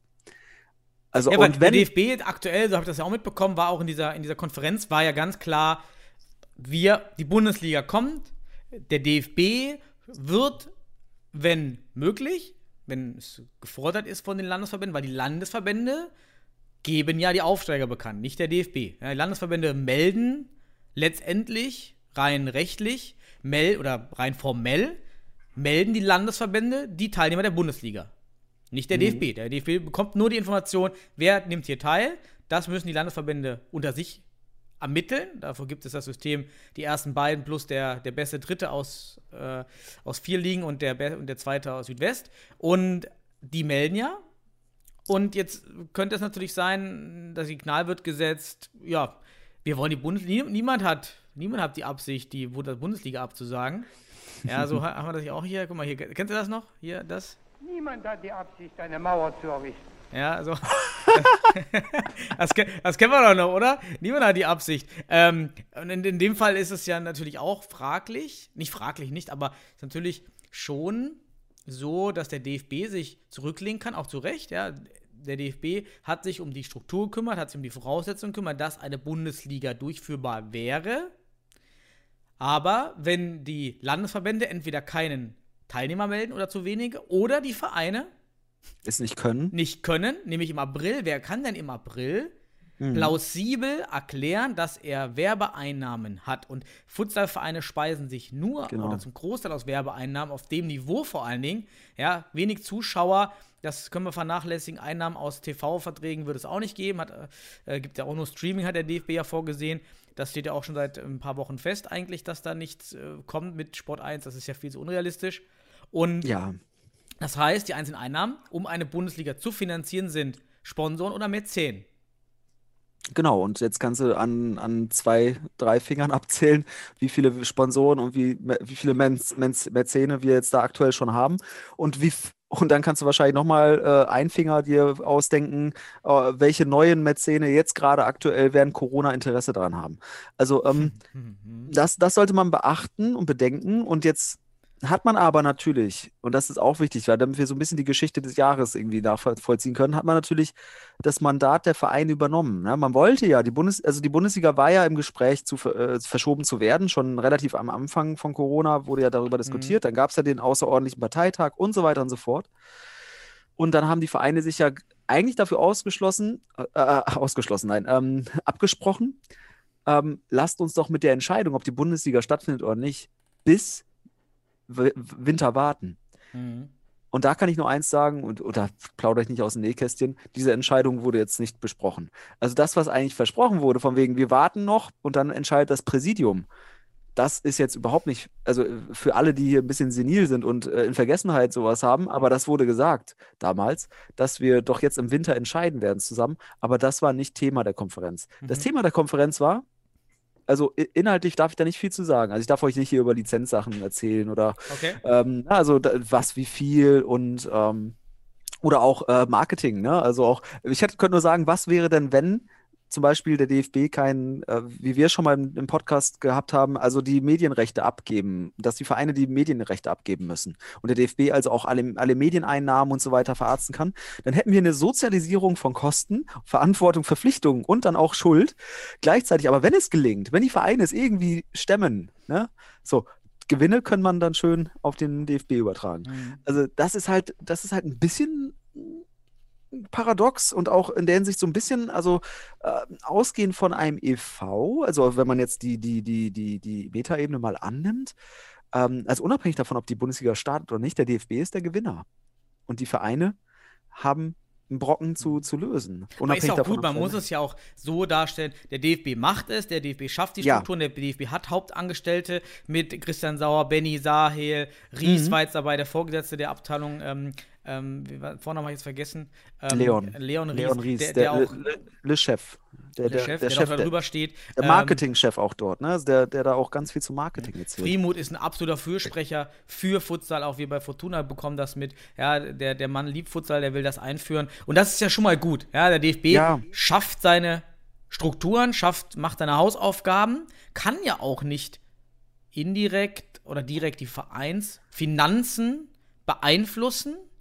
Ja. Es könnten aber wiederum Anreize geschafft werden, dass man entweder sich besser finanzieren kann, das heißt Verschiebung der Lizenzeinreichung, bis mehr Sicherheit besteht, wer qualifiziert ist. Also ich finde es unrealistisch, zu einem Sponsor zu gehen, über 100.000 Euro zu fragen und Ja. eine Unterschrift, du brauchst mit Sicherheit eine Unterschrift. Was ist denn plausibel? Plausibel wird ja nicht sein, ja, also ich glaube, äh, der äh, Hagebau gibt uns 100.000 Euro. Ja, das ist ja nicht plausibel. Ich kann mir schon vorstellen, die Lizenzunterlage, wenn es Plausibilität gibt, heißt, bitte weist die Unterschrift nach. So, aber welcher Sponsor gibt denn die Unterschrift, ohne die Qualifikation sicher auf dem Papier zu haben? Mhm. Ja, es ist halt wirklich schwierig, sich da vertraglich verbindlich zu Mhm. äußern. Ne? Ähm, gleichzeitig stell dir vor, du hast bis, du musst deinen Lizenzantrag dann irgendwann im Frühjahr abgeben und du hast bis dahin keinen Spielbetrieb. Und äh, du kannst ja nichts nachweisen aktuell. Du kannst auch neue Sponsoren, die interessiert sind, kannst du nicht gewinnen, weil sie auch nicht überzeugt werden können Mhm. durch einen, äh, einen Besuch bei einem Spiel oder du kannst dann eigentlich nur Videoaufnahmen und äh, Promotion-Zeugs, also PR-Zeugs, was auch äh, schlussendlich auch vielleicht vom DFB mal kommen könnte. Ähm, das wäre auch interessant für Sponsoring und Mhm. überhaupt, um da überhaupt eine Möglichkeit zu schaffen. Ähm, ja, aber sowas ist zum Beispiel, das wäre ein wunderbares Thema gewesen für so einen Termin und ich, Okay. äh, ich, darf, ich darf hier keine Them Themen ansprechen, die drin waren, aber das war es jetzt Okay, nicht aber- großartig. Ähm, Aber da kann ich ja, mein, mein Wunsch, ich habe ja noch einen Wunsch auf der Liste. ja, hau mal raus. Weil, wenn da jetzt nichts weiter besprochen wurde, dann kann ich meinen Wunsch nämlich formulieren, weil da wusste ich jetzt nicht, ob da, ob da was dazu gesagt wurde oder nicht. Aber pass auf, mein Wunsch, ich mache meine Musik wieder an. Ja, mein Wunsch wäre es noch, dass es ein hartes Lizenzierungsverfahren gibt, sodass wir eventuell nicht mit 10 starten, aber auf jeden Fall starten. Aber mein Wunsch ist, dass, die, dass es so hart und so klar und auch gut durchgeführt wird, dass die Lizenz keine Insolvenz verzeichnet. Das heißt, die erste Bundesliga-Saison, ich wünsche mir, dass die mit allen Vereinen durch bis zum Ende gespielt wird. Denn das Signal einer Insolvenz wäre aus meiner Sicht wirklich ähm, Katastrophe. Ja, und ähm, da sind wir vielleicht beim Thema harte Lizenz. Wir haben es ja gerade besprochen. Man muss einmal realistische Lizenz ermöglichen, deshalb Verschiebung. Ja, ich finde auch, das sollte auf jeden Fall irgendwie in die Region schon gehen, wenn feststeht, wer wirklich dann auch qualifiziert ist. Also das ist eine Sache, aber auch hart. Ähm, sollte sie sein und man startet eben mit sechs. Mein, mein, mein, mein Modell, was ich jemals, was ich immer hatte für die Bundesliga, war ähm, lieber mit sechs Teams starten und über Jahre hinweg aufstocken auf zehn, dass es keinen Absteuer gibt. Dann generierst du erstmal für die Teams, die dieses erste Risiko eingehen, ja, man muss ja auch ein bisschen belohnen dafür, dass man dieses Geld investiert. Erstmal für vier Jahre kein Abstieg. Das ist wichtig, um Infrastrukturinvestitionen durchzuführen, weil du kein Risiko hast, abzusteigen. Und dann Jahr für Jahr, Schritt für Schritt aufzustocken, sodass die Teams, die dann nachziehen, auch viel sicherer sind, auch schon ähm, die Strukturen haben. Von daher würde ich mir zum Beispiel wünschen, dass man die Teams nur zulässt, die ein hartes Lizenzierungsverfahren durchlaufen, die eben, muss man auch sagen, mindestens 200.000 Euro nachweisen können. Wenn es dann nicht reicht, wünsche ich mir, dass man die trotzdem die Bundesliga startet, aber eben mit sechs Teams oder mit fünf, je nachdem, wie viele sich melden. Ja, Und- also ich, ich sehe da, ich sehe da ein paar, also mit der Anzahl von fünf, sechs Teams, ähm, dann bist du in einem föderalistischen Verband natürlich schwierig äh, mit, mit entsprechenden Regionalverbänden in Diskussion, ne? Ähm, wer darf welchen Vertreter, weil du würdest es ja von, nur von der ökonomischen Situation abhängig machen. Hartes Lizenzierungsverfahren. Nein, das ergibt sich ja automatisch. Du brauchst ja nichts einzuschränken. Du sagst ja, Ja. jeder braucht hartes, plausibel, 200.000 Euro müssen nachgewiesen werden. Dann können das die ersten fünf der Regionalliga West nicht nachweisen. Ja, dann gibt es keiner keinen. Dann kann der Landesverband keinen melden, ähm, weil. Ja. es keinen gibt. Außer, und das wäre wiederum gut, ja, es würde sich ein neuer Verein melden, vielleicht auch sogar aus der zweiten Liga. Das wird ja dann wieder runtergestuft. Mhm. Und Genau. dann kommt zum Beispiel äh, 1860 München, die sagen, okay, ey, wir können Mhm. das Geld hier leisten. Ja gut, dann nehmen die mit rein. Dann Ja, das ist jetzt natürlich für dich äh, als, aus ökonomischer Sicht sicherlich sinnvoll, finde ich auch, also in der Hinsicht auch verständlich. Ähm, nur dann hast du nachher eine Bayernliga oder, oder eine, also da hast du dann fünf Vertreter aus, aus dem Süden und äh, weil es aus dem Westen keiner kann. Also ich glaube, das wäre, da würde ein Ungleichgewicht entstehen, was auch dem einem föderalistischen Verband nicht gerecht wird. Aber ist nicht besser, als eine Insolvenz äh, zu haben? Also gleich negative Ja, Schlagzeilen? ja, natürlich, natürlich. Aber damit verbunden müsste man ja jetzt präventiv und progressiv denken. Jetzt müsste man, wir reden ja schon Mhm. darüber, bestimmte Termine anders setzen. Man müsste vielleicht sich überlegen, sowas natürlich, die, die, die, wir haben auch schon mal selbst die Überlegung gehabt, ähm, was macht man, wenn die Bundesliga 2021 nicht starten kann? Verlegt man sie auf 22 und rechnet dann diese, wie kann man diese Saison Mhm. mit anrechnen für die, für die Mannschaften, die investiert haben in diese Saison, wie Düsseldorf etc. So, macht man da dann irgendwie daraus, weil man eh nur eine Hinrunde diese Saison Aber du musst ja kann, gar macht nichts verändern, Sebastian. Ja. Du hast ja, durch die Spielordnung hast du den Ausdruck plausible Finanzen. So. Aber Dieser Begriff ist aus meiner Sicht sehr, sehr weit interpretierbar. Ja, genau. Und wenn ich, ich muss ganz ehrlich sagen, wenn mir einer präsentiert ein Konzept für die Futsal-Bundesliga, zehn Spiele, und sagt, er hat, er rechnet mit Kosten unter 150.000 Euro, würde ich direkt sagen, sorry, diese, diese Kalkulation Ja. ist nicht plausibel. Und Ja. dann kannst du sagen, nee, das, du kannst dir eine, eine Hürde setzen, die du argumentativ vertreten kannst. Ja, genau. Du hast halt jetzt in den aktuellen Lizenzierungsaspekten, die kann man ja öffentlich einsehen, ne? Also wir reden jetzt hier nicht von irgendwelchen geheimen Informationen. Ähm, ja, da ist es wenig, das hat noch nicht wirklich griffige äh, Fakten, auf der du fußen kannst, damit du sagen kannst, okay, jetzt, jetzt bin ich Bundesliga ready, Bundesliga tauglich, auf jeden Fall. Deswegen absolut verständlich. Die Frage ist aber, kannst du danach, kannst du danach dann auch den Zugang zur Bundesliga alleinig gewähren? Ist das überhaupt auch, ist das die, ist das eine plausible Möglichkeit am Ende des Tages, aufgrund von Corona eine Bundesliga zu starten. Und da, da bin ich eher, eher skeptisch, weil ich spreche hier von Kultur, ich spreche eben nicht von solchen Aspekten, womit du Legionärstum und so weiter, das, was du gerade schon als irgendwie, auch irgendwie, äh, wo du, wo du vorwarnst, würdest du ja dadurch auch erzeugen. So, also äh, eine gesunde Bundesliga, wie wir sie auch vielleicht in unserem Vereinsvertretertreffen damals hatten, sehe ich unter diesen Bedingungen aktuell eben nicht. Das ist meine Perspektive. Äh, und unabhängig davon, ob ich jetzt hier ähm, über Vereine oder aus Vereinssicht spreche, ich, ich bin hier gerade nicht Vereinsvertreter, das muss ich auch ganz ehrlich sagen, sondern hier Mr. Futsal-Journalist mit dir zusammen, ähm, Futsal-Interessierter mit wissenschaftlichen Herangehensweisen. Und da sehe ich einfach tatsächlich aktuell nicht, nicht mal die sechs Mannschaften, die am Ende wirklich ungefährdet eine Saison durchziehen können, wenn wir nicht Lösungen gesellschaftlich wie sportpolitisch hinsichtlich Corona finden. Und das ist jetzt aktuell immer noch in der Schwebe. Also wie soll man denn jetzt eine determinierende, eine bestimmende, feste Aussage tätigen, die Mhm. aber, und das kann man ja sagen, vom DFB gegeben wird. Also das ist, es wird eine feste Struktur vorgegeben aktuell. Lass mal durchrechnen, wie viele Vereine, also aus meiner Sicht, gut, du kannst nichts sagen, du bist bei Sendestadt, aber ähm, wer wer es aktuell, wem ich zutraue, ich sag mal so, wem könnte ich zutrauen, Mhm. dass er 150.000 Euro, 200.000 Euro bereitstellt? Da sehe ich aktuell, wenn wir durchzählen, ja, Fortuna, äh, wir, wir können das. Wir äh, sehen 1894, kann ich mir vorstellen, dass sie es schaffen. Hohenstein, denke ich, dass es realisierbar ist, auch unabhängig von Corona. Ich kann es mir vorstellen bei Beton Boys. Ich kann es mir vorstellen bei Futsal Stuttgart. Sind wir bei 5. Ich kann es mir vorstellen bei, bei Imdorf. Dann sind wir schon bei 6. Ich kann es mir vorstellen, bin mir nicht sicher, wie äh, aufgrund dieser Finanzierung über Dirklas Costa bei Jan Regensburg, ähm, auch Auskopplung vom Profiverein, da ist keine große Verbindung da, das ist für mich auch ein bisschen unsicher. Ich weiß es nicht, ob es Jan Regensburg kann. Ähm, ich würde mir wünschen, dass sie es können. Ähm, ich weiß nicht, ob HSV Panthers so viel äh, Kapital akquirieren können. St. Pauli, äh, ähm, Fortis.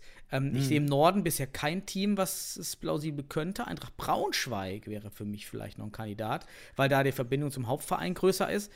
Aber gut, bleiben wir bei den sechs. Also das sind ja tolle Vorstellungen. Du hast eine super Vorstellungskraft. Das finde ich schon mal Jetzt interessant. musst, du, jetzt musst du sagen, ob Sennestadt mit rein kann. Nein. Darfst du nicht für informieren. Das ist so meine wenn du, Sicht, von wenn denen du ich von jetzt 100, wenn du von 160.000 Euro sprichst, dann würde ich sagen, gibt es sogar noch mehr. Also vielleicht auch sogar Sennestadt noch hinzu.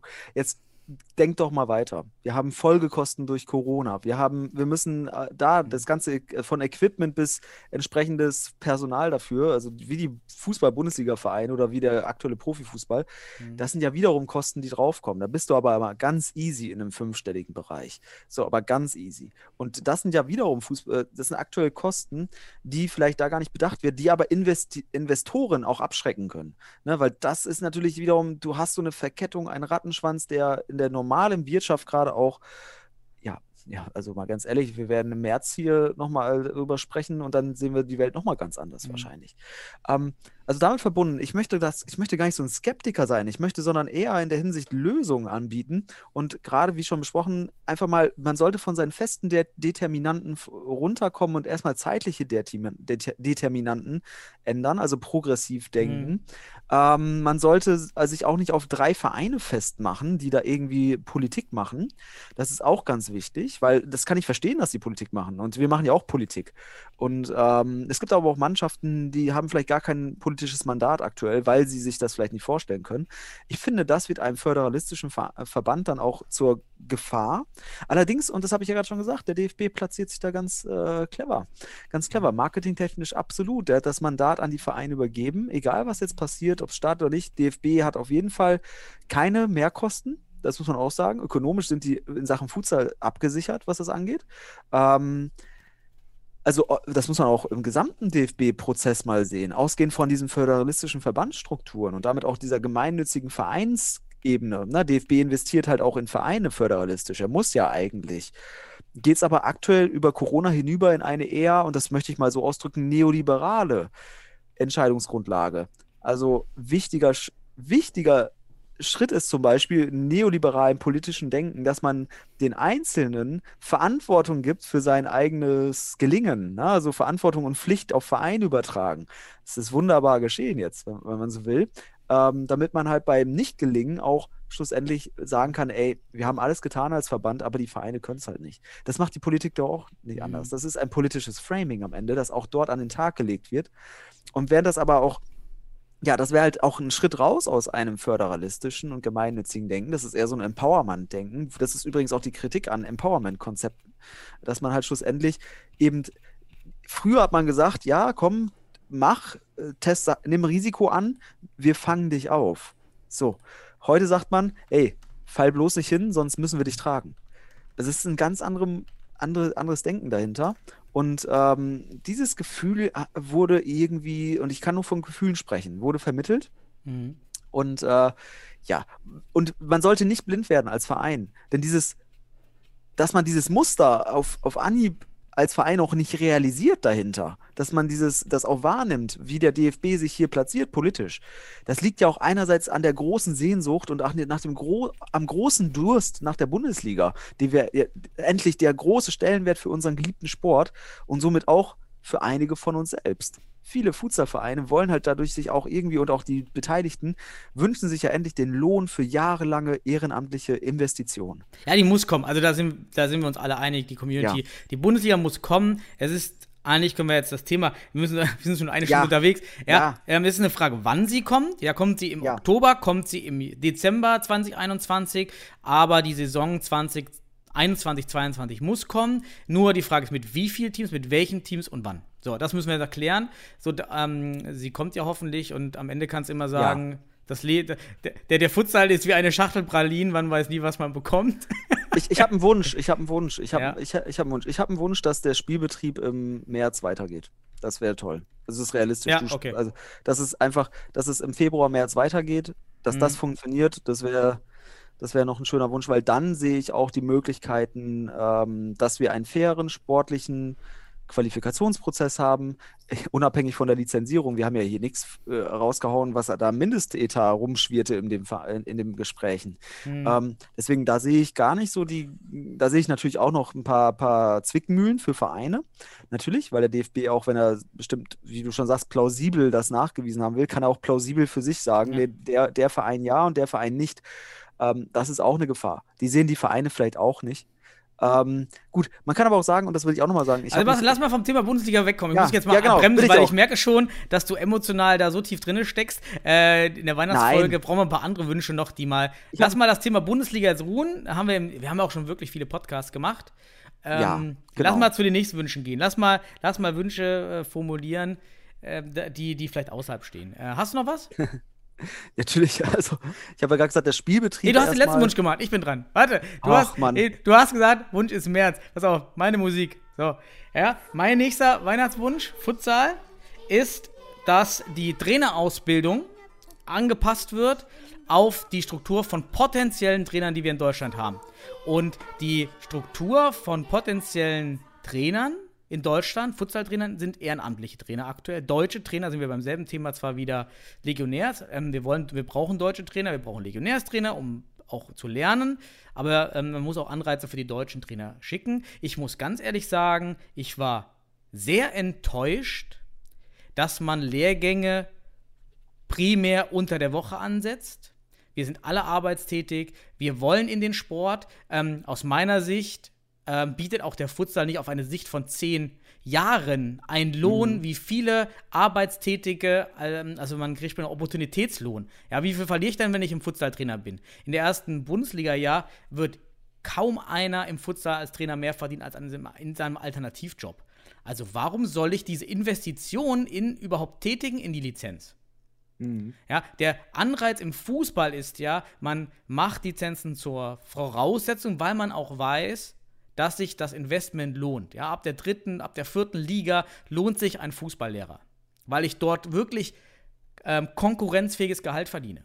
Im Futsal werde ich aus meiner Sicht, auf- na, vielleicht zehn Jahre nicht, aber fünf Jahre kein konkurrenzfähiges Gehalt sehen. Nehmen wir Lehrergehälter. Ja, nehmen wir so ein A12-Gehalt, A11-Gehalt. Ja, das sind 2,8 netto vielleicht. Ja, so ein 2,8, 3 netto. Das sehe ich in Futsal nicht. 3,8, 3 netto, ja, das, das, ist ein, das ist ein Jahresgehalt ungefähr von, von, von 60.000. Ähm, so, und jetzt sollst du da investieren. Erstmal finanziell investieren, Zeit investieren. Aber wofür denn? Du wirst es sowieso nicht hauptberuflich machen, weil die Lohn nicht da ist. So, aber wir brauchen die Trainer mit Lizenzen, deutsche Trainer.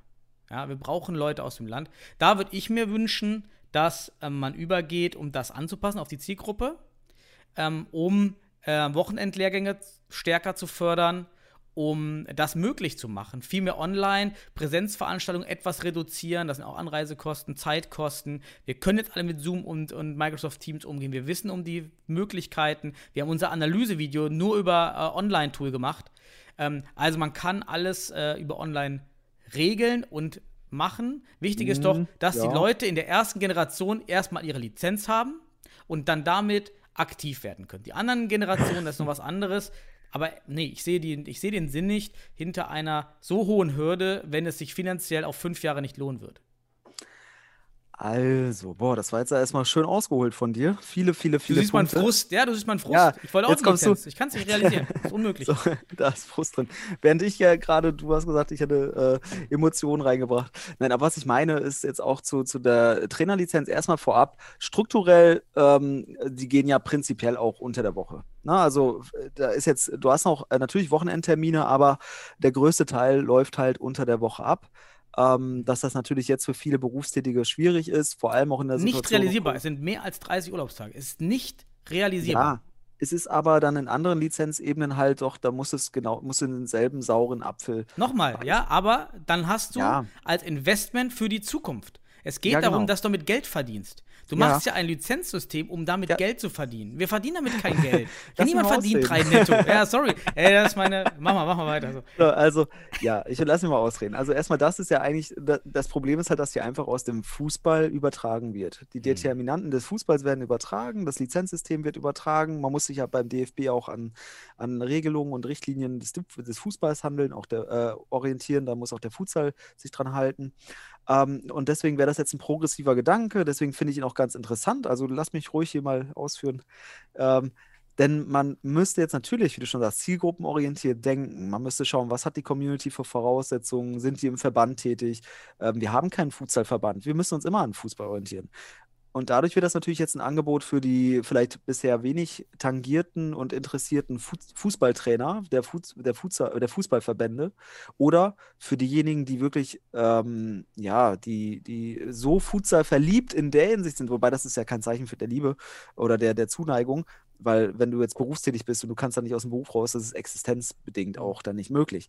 Ähm, aber die, da, du musst dir wirklich alles ausreißen, damit du an diesen Kurs teilnehmen kannst, wenn du ein normales Leben hast noch nebenbei.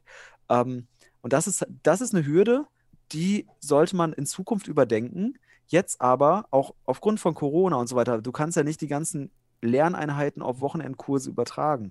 Also das funktioniert auch nicht so leicht. Nee, nicht, ich habe ein System, ich habe ein Konzept. Sag ich Ja. jetzt. Gucken, ob du es realistisch findest. Also, erstmal, ähm, genau, Wochenende kannst du nutzen und du kannst Abende benutzen. Das heißt, wie eine Abendschulung.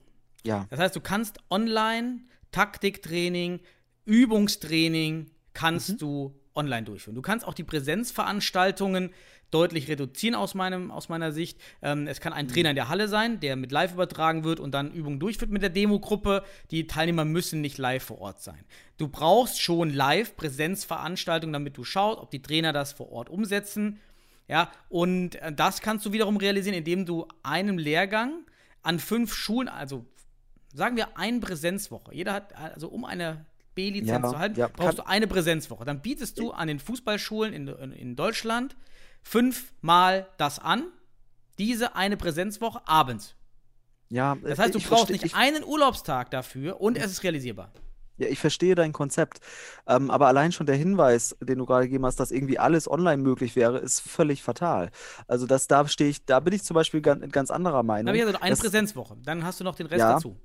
Aber allein äh, der Präsenzwert einer, einer Weiterbildung, man unterschätzt da vielleicht, wenn man als, das ökonomisch betrachtet, um Bildung zum Beispiel als Humankapital einfach nur betrachtet, dass es um Kompetenzen geht und so weiter. Aber wie die Kompetenzen entwickelt werden, tatsächlich, wie man auch Persönlichkeitsaspekte mit einbringt, das sind Präsenzelemente. Das sind, das sind sozioemotionale Faktoren, das sind Peer-Group-Erfahrungen, das sind, ähm, das Ja, sind dann mach, äh, Team, dann mach Teamarbeit. Jede kriegst Gruppen, das sind, kriegst das, sind. Habit, das sind habituelle Erfahrungen, die machst du auch schlussendlich nicht nur in der Halle dann in dem Moment, sondern auch im Umfeld des Diskurses, dass du dann äh, Übernachtungen hast, dass du am Abend noch mit, da geht es ja auch ganz, ganz viel um das Thema, wo man für ist.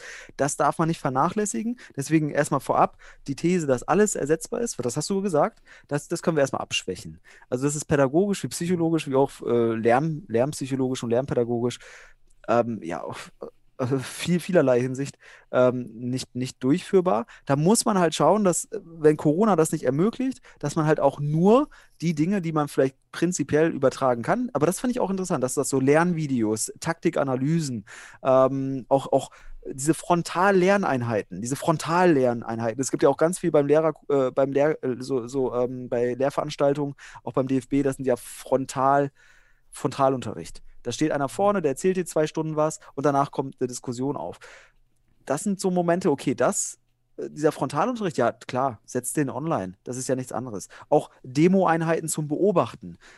Hm. Macht Flip Classroom. Flip Classroom-Prinzipien. Hier mal für, für den DFB kennt er bestimmt schon, wenn da irgendwelche Pädagogen tätig sind, die sich mal so mit Lehrkonzepte äh, auseinandersetzen. Flip Classroom. Hm. Ähm, Lehr Lehr Lehrvideos entwickeln, die dann Ja, Blended bearbeitet Learning ist ja, ist ja genau das. Genau. Ja, also so, Teil, das Teil. geht auch. So Mhm. kannst du wirklich viel, viel aus dem Bereich, die theoretische Vermittlung kannst du sicherlich in den Online-Kontext ähm, übertragen. Aber die ganzen Praxiseinheiten, die mit den Faktoren, die ich gerade genannt werde, und ich habe bestimmt auch noch einige vergessen, weil das hier gerade spontan ist. Also wenn ich mir jetzt hier eben kurz ein paar, äh, paar Lehrbücher dazu oder irgendwelche meine, meine Unterlagen aus dem Unterricht anschaue, dann, dann, dann äh, hast du, dann findet man nicht mehr die Argumentation, dass so human-kapitalistisch am Ende des Tages einfach auf Kompetenz und Lear Learning Points und Credit Points runterzubrechen, weil es sind die Erfahrungen vor Ort ist und wenn du den anderen riechst oder auch nicht riechen kannst, es sind so vereinfacht, ich sag mal für viele mal pädagogisch wischiwaschi äh, Argumente, aber sie sind elementar für die Entwicklung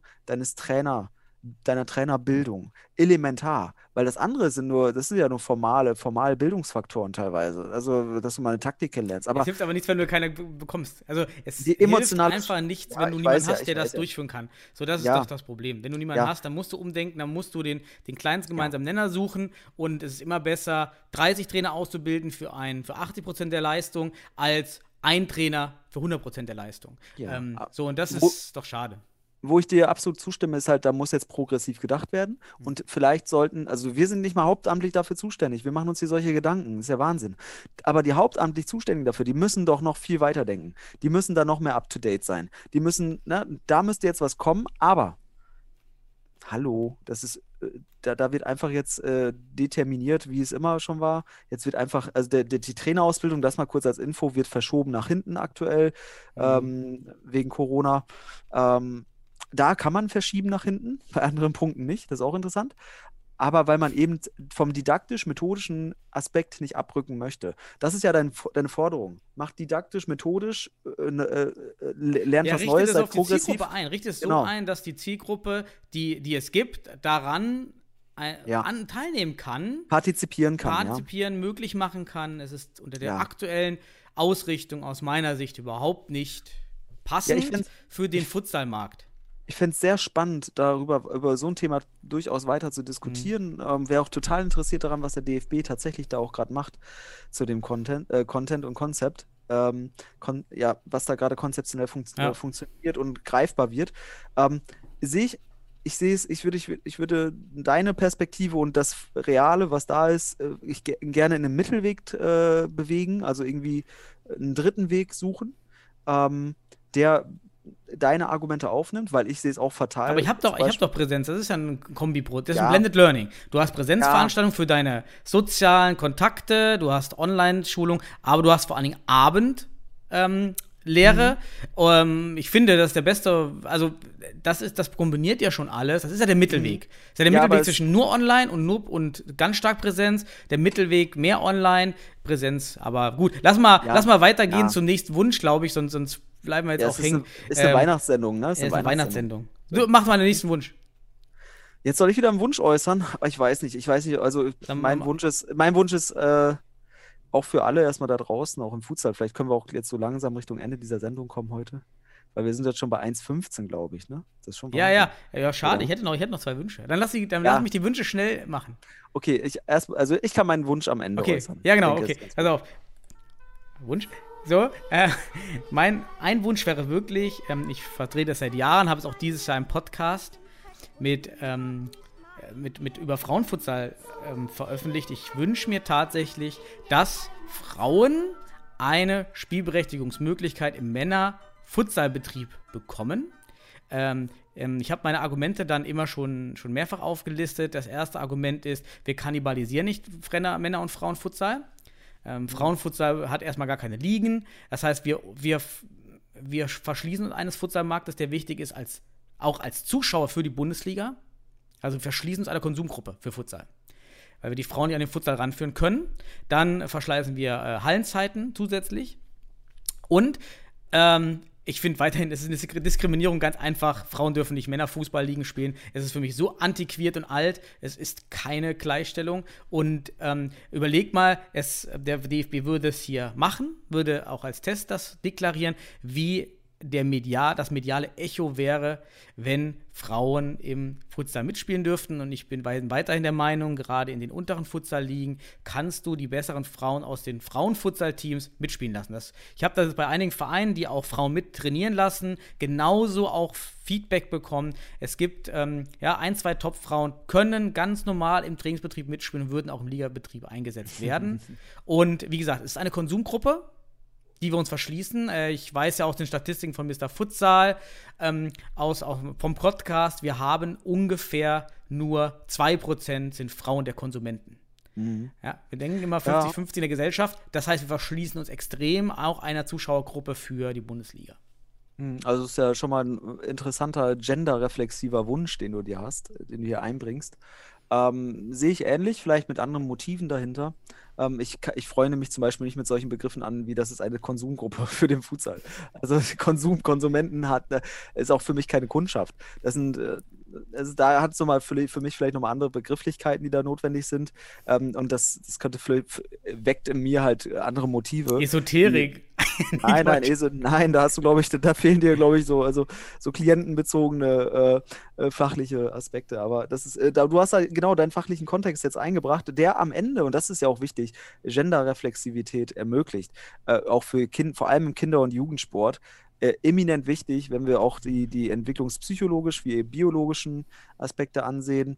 Ähm, auch die sozialen Ungleichheitsverhältnisse, die reproduziert werden durch äh, diese ja, durchaus patriarchalischen Verhältnisse, die wir im Sport massiv haben. Natürlich, mhm. wir haben ganz eindeutig Frauen- und Männersport. Also wenn du einen Mann hast, der, ähm, der Volleyball spielt, dann hast du dann hast du Stereotypen im Kopf. Und diese, um diese zu lösen, um da auch ich nenne das gerne immer genderreflexiv oder weil das Gender, Gender ist das soziale Geschlecht, also dieses, dieses, diese Wahrnehmungsaspekte der Stereotypen, dass die dein Denken und dein Wahrnehmen, dein Entscheiden beeinflussen, das kannst du halt nur lösen, indem du auch, also es kannst du, es gibt viele Lösungen, auch wunderbare, interessante Lösungen, aber im Sport ist das zum Beispiel ein Ansatz, lass sie doch zusammen spielen, ne? lass das doch mal in der Hinsicht ähm, nicht, nicht trennen, nicht Mhm.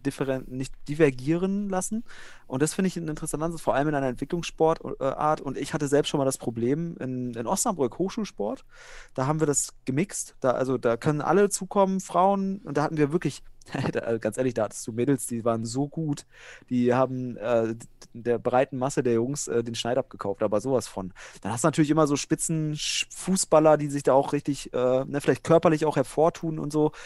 Aber die Mädels haben bei uns eine ganz wichtige Rolle gespielt. Und dann habe ich beim NFV für die Liga eine Mannschaft gemeldet und habe den Wunsch geäußert, lasst uns doch bitte, wie es in Westfalen unter anderem, äh, in der Westfalenliga, die wir damals mit Goran Novakovic und so weiter aufgebaut haben, da haben wir nämlich beide Geschlechter zugelassen. Da gab es Mannschaften mit. Ach, interessant, Mädels. ja. Mhm, haben wir gemacht.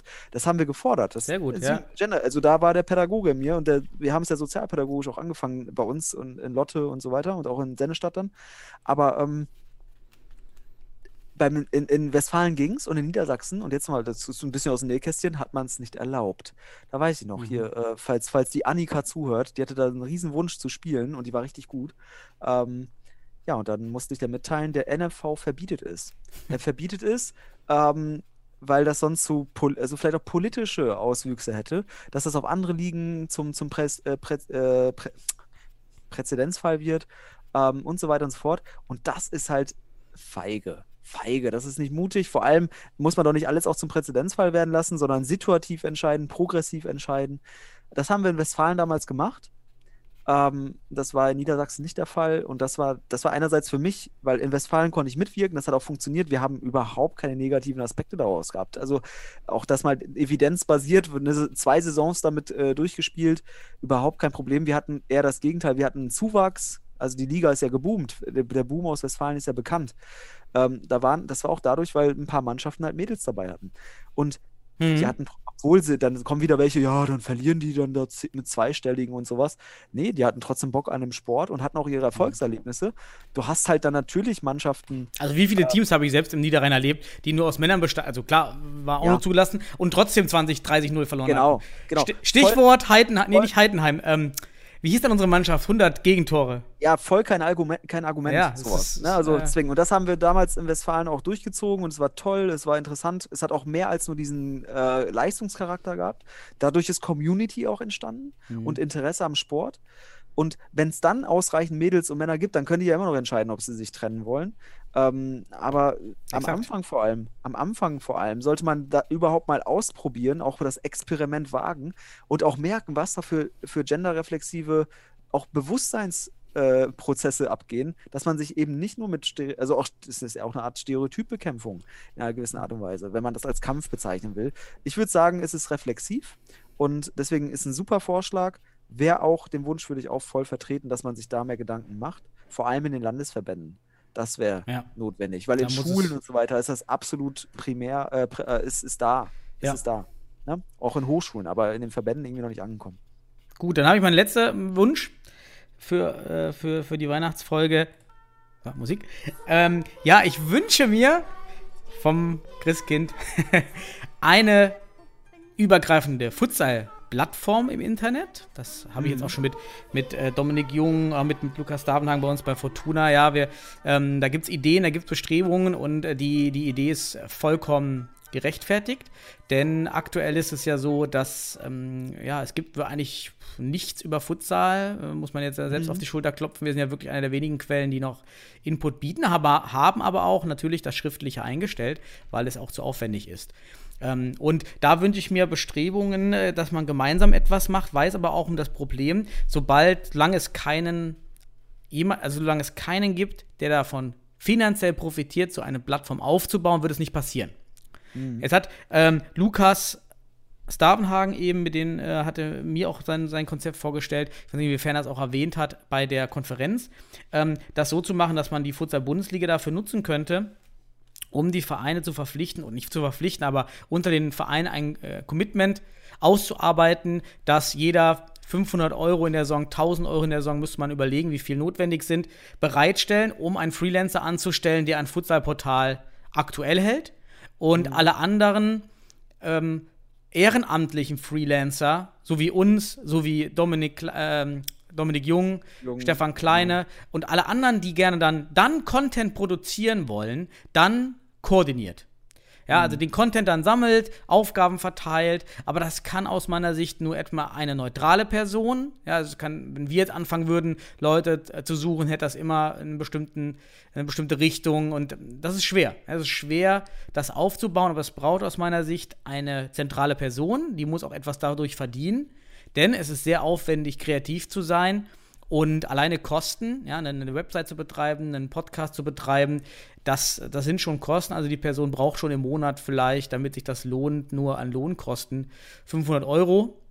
Ja. Ja, von, von allen. Und dann bist du eben im Jahr schon leider bei 12.000 bis 15.000 Euro.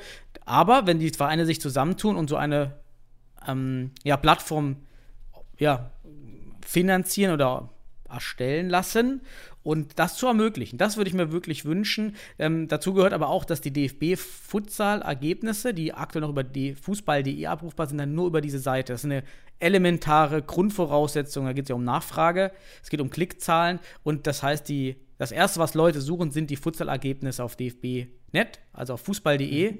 Diese müssten, deshalb wäre es auch gut, wenn es ein DFB-Projekt wäre, finanziert durch die Vereine, also ein Kooperationsprojekt. Das müsste nur über diese Seite abrufbar sein, weil dann hast du die Zugriffe. Dann hast du diese Grundzugriffe, dann macht es Spaß, Content zu produzieren. Ansonsten, solange die Ergebnisse, die offiziellen Ergebnisse auf einer anderen Seite publiziert werden, sind die Zugriffe aus meiner Sicht werden sehr gering sein. Ja, aber ganz ehrlich, also äh, erstmal, das wird ja wahrscheinlich jetzt der letzte Wunsch gewesen sein von dir. Wir müssen Ja. langsam Richtung Ende kommen. Ähm, heute mache ich mal hier das Zeitlimit immer wieder bewusst. Ähm, was ich aber sagen will, ist, ähm, du sagst schon ganz richtig, und das ist auch meine Kritik von, von, vom Anfang gewesen ähm, bezüglich der, der Sozialisierung von Kosten. Ähm, ich würde ganz ehrlich sagen, warum macht das nicht jemand vom DFB? Also das ist eine, also natürlich ist das ein super interessanter Punkt von Lukas, den er auch eingebaut hat und ich finde es auch echt wichtig, genauso wie du sagst, weil wir machen das hier zum Beispiel nicht mehr schriftlich, sondern weil wir es eben spontan mal eben, ey, lass mal kurz einen Podcast machen, hast gerade Zeit. Ähm, Themen sind auch nicht mal richtig, äh, erstmal, die, die kommen ja alle spontan Ja, rein. es muss eine ne? Seite Also, aus der Community so. sein. Es muss eine Seite Genau. von der Community sein. Ja. Ansonsten hast du wieder keinen Content-Zugriff und es wird gefiltert. Das darf auch nicht passieren. Ähm, Ja, aber sonst das- finanzieren die Vereine nicht. Wie willst du das denn dann gefährden? Äh, äh, wie willst du das ermöglichen? Das heißt, ähm, verwaltet durch die Community, aber finan auch finanziert durch die Community natürlich. Damit hast du dann halt schlussendlich eh mehr oder weniger einen demokratischen Akt. Aber warum keine Finanzierungsspritze vom DFB, um das zu fördern? Marketing? Ja, weil wir unsere Podcast dann schon mal nicht da ähm, online stellen Ja, dürften. Das meine ich. von- es findet ja Inhalt ein Content-Filtering statt dann. Oder viel Ja, stärker. Das ist jetzt, das ist schon direkt wieder ein Vorwurf, den du machst. Ne? Also, dass das, dass natürlich der DFB dann äh, für sich wieder äh, zweckgebunden schaut, was darf ich, was haue ich raus, was nicht. Ja, okay, das spricht auf jeden Fall dafür, dass man das selbstständig macht. Ja, dann hat Lukas, glaube ich, ähm, den Vorschlag geäußert. Deswegen auch da erstmal mal äh, äh, Grüße an Lukas und auch Dankeschön, dass er auch da progressiv weiterdenkt, weil er merkt halt auch einfach, es muss sich auch an Einzelstellen was tun. Das merken wir ja auch hier gerade immer wieder in diesem Jahr sehr häufig gemerkt. Ähm, dass man halt irgendwie einen kleinen, kleine, eine kleine Spende tätigt als Verein. Jeder Verein spendet irgendwie 10 Euro oder sowas und dann hast du wahrscheinlich am Ende auch ein paar tausend Euro zur Verfügung. Reicht ja, nicht. vielleicht reicht nicht, ja. Aber äh, du musst ja auch erstmal temporäre Ziele setzen. Hier bitte die Smart-Formel anwenden, ne? Spezifisch, messbar, terminiert. Ja, ist auch alles schwieriger als vor 20 Jahren. Ja, vor 20 Ja. Jahren hast du eine Website gemacht und fertig. Heute musst du eine Website haben, den Facebook, den Instagram haben und eigentlich auch schon Ja. jetzt TikTok bedienen, weil wir müssen an die jungen Futsal. Wir wollen mehr Publikum für die Futsal-Bundesliga. Wir müssen ran an die jungen Leute. Wir brauchen Futsalspieler, junge Konsumenten als auch Spieler. Du musst an die jungen Leute ran. Dann geht es ja um Videocontent Mhm. produzieren, weil auf Instagram und TikTok reicht Text nicht. Du brauchst Nein, dort. Ja, Du das ist alles viel haben, der- aufwendiger. der, der Konzepte entwickelt dafür, Strategien entwickelt, Marketing und so weiter und so fort, klar. Mhm. Ähm, ja, dann lass doch hier einen Aufruf machen äh, an Lukas nochmal, falls er sich das anhört, äh, oder andere, alle anderen, die Ideen haben, wie wir sowas machen, weil hier, ich habe das so auch wahrgenommen, dass äh, Kleine und Jung das irgendwie dieses Jahr machen wollten mit diesen ganzen Ligen. Wir haben auch eine sowas. Seite gestartet, aber Ja. ja, Ist halt versandet. aufwendig. sagen wir mal. Ist halt aufwendig. Ist halt, genau, es wird wahrscheinlich, versandet. Das heißt, wir brauchen da ökonomisches Kapital in einer Zeit, in einer Zeit, wo das sicherlich nicht, nicht, nicht, nicht äh, sprießt aus dem Boden. Ähm, also damit verbunden schwierig, sehr paradox, so ein Wunsch jetzt in dieser Zeit, aber notwendig, damit es überhaupt gestemmt werden kann, damit wir auch für Sponsoring mehr Interessen finden, Interessenten finden. Ja, gönnt euch, macht Konzepte dazu. Und ähm, ich finde es sinnhaft. Verein natürlich. gründen, Verein Sonst- der Futsal-Plattform und dann äh, sind alle Mitglieder in dem Ja. Verein und finanzieren den Verein als Mitgliedsbeitrag. Der wird festgelegt. Das Ja. ist das Organisatorische dahinter. Und Ja. dann hast du einen Non-Profit, hast Steuervorteile und der DFB braucht nur die, ja, das Ja. Exklusivrecht, klar, für diese Ergebnisse. Das ist notwendig aus meiner Sicht. Genau, und da hast du auch diver zunehmende Diversität auf der Landschaft, ne? Also, weil wir sind jetzt aktuell der einzige Vertreter irgendwie medientechnisch, der wirklich aktiv ist, regelmäßig was macht. Ähm, von daher wunderbar, würde mich richtig freuen, weil man hat auch Bezugspunkte auf zueinander. Ähm, man kann sich, man kann sich entsprechend exponentieren, man kann sich e- erweitern damit, man kann sich multiplizieren, etc. Multiplikatoren, das war ja mal früher so der, der, der, der wichtige Satz 2015. Das warten wir bis heute ab. Ähm, ja, super Wunsch. Also ähm, aus meiner Sicht sowieso auch hier äh, mein letzter Wunsch. Darf ich den jetzt äußern? Machst du mir mal bitte Ja, ich mach Musik. an alle da draußen. Äh, warte mal. Was machst du denn jetzt hier? Ich mach Musik. Jetzt, okay, ja, alles gut. Ich, hab's noch gehört. ich muss das ja auch hören. Also erstmal, äh, mein Wunsch wäre es, dass die Community, also alle, die hier zuhören, Wun Wünsche äußern. Habt ihr Ideen? Habt ihr Lust auf bestimmtes Programm? Habt ihr, wollt ihr bestimmte Themen besprechen? Was sind eure Wünsche für 2021 für den deutschen Futsal? Ne? Und allgemein auch. Weil wir äußern unsere Wünsche hier. Am Ende wäre mein Wunsch tatsächlich, was wünscht ihr euch? Mhm. Ne? Wo können wir, wo, wo können wir mit dem Format hier noch weiterarbeiten? Ähm, wir machen natürlich unser Ding in gewisser Art und Weise. Das werden wir auch so beibehalten. Wir wollen unsere journalistische Freiheit hier auch ausleben, also eine gewisse Autonomie. Aber was ist die Sicht der, der, der Leute da draußen? Was braucht der deutsche Futsal? Weil wir wollen ja nur immer so ein bisschen teasen und an, an Infos geben, damit Leute sich weitere Gedanken machen. Was sagt da draußen die Welt zum Futsal? So hier an die regelmäßigen Zuhörer. Finde ich gut. Finde ich auch ein gutes Schlusswort, glaube ich, für den Weihnachtspodcast. Da, so als letzten großen Wunsch, dass wir uns Feedback wünschen, auch Gesprächspartner, Gesprächspartner. Wer sich gerne von den Zuhörern, ähm, ja, seid ihr ein Verein, seid ihr, habt ihr was Besonderes mit dem Futsal zu tun, seid ihr ein Sponsor, der, der mit Futsal in Verbindung steht. Also habt ihr irgendeine Verbindung zum Futsal, dann schreibt uns äh, mr.futsal.gmx.de oder über Facebook oder Instagram ähm, schreiben. Und dann können wir die Wünsche da gerne aufnehmen, ja. Ja, genau. Dass wir da, ne, wir, wir interessieren uns ja immer für, für, ja, wir haben ja auch die Analyse beispielsweise aus dem Wunsch gestartet. Das war ja nicht mal unsere Initiative, ähm, also schon Initiativ schon, aber das, der, der Impuls war ein Wunsch. Ähm, und sowas, das wäre richtig geil, weil wir können jetzt ja nicht sagen, wir, wir können ja mit unserer Plattform nicht versprechen, dass wir nächstes Jahr wachsen oder irgendwie mehr machen oder sowas. Wir werden weiter regelmäßig diverse Themen ansprechen, werden kritisch weiter da, also oder reflexiv darauf eingehen, werden auch vielleicht mal Gedanken äußern, die woanders nicht geäußert werden, weil es halt diese Gedanken sonst nicht gibt im Raum und damit irgendwie eine Verpflichtung nachgehen. Und wenn ihr weitere Gedanken mit einspielen wollt, wenn ihr euch, wenn ihr beteiligen wollt, wenn ihr hier ein Gesprächspartner sein wollt, bitte meldet euch. Ich denke, Daniel, da, Daniel sowieso als unser Hauptmoderator der ganzen Geschichte hier hat da richtig Bock drauf. Oder auch mal so eine Vereinsvertretersitzung nochmal. Ey, wäre doch richtig geil. Ja, zum- können wir auch noch machen, ja, wer, wer da Interesse hat, Ja. äh, auch von Also, die Vereine.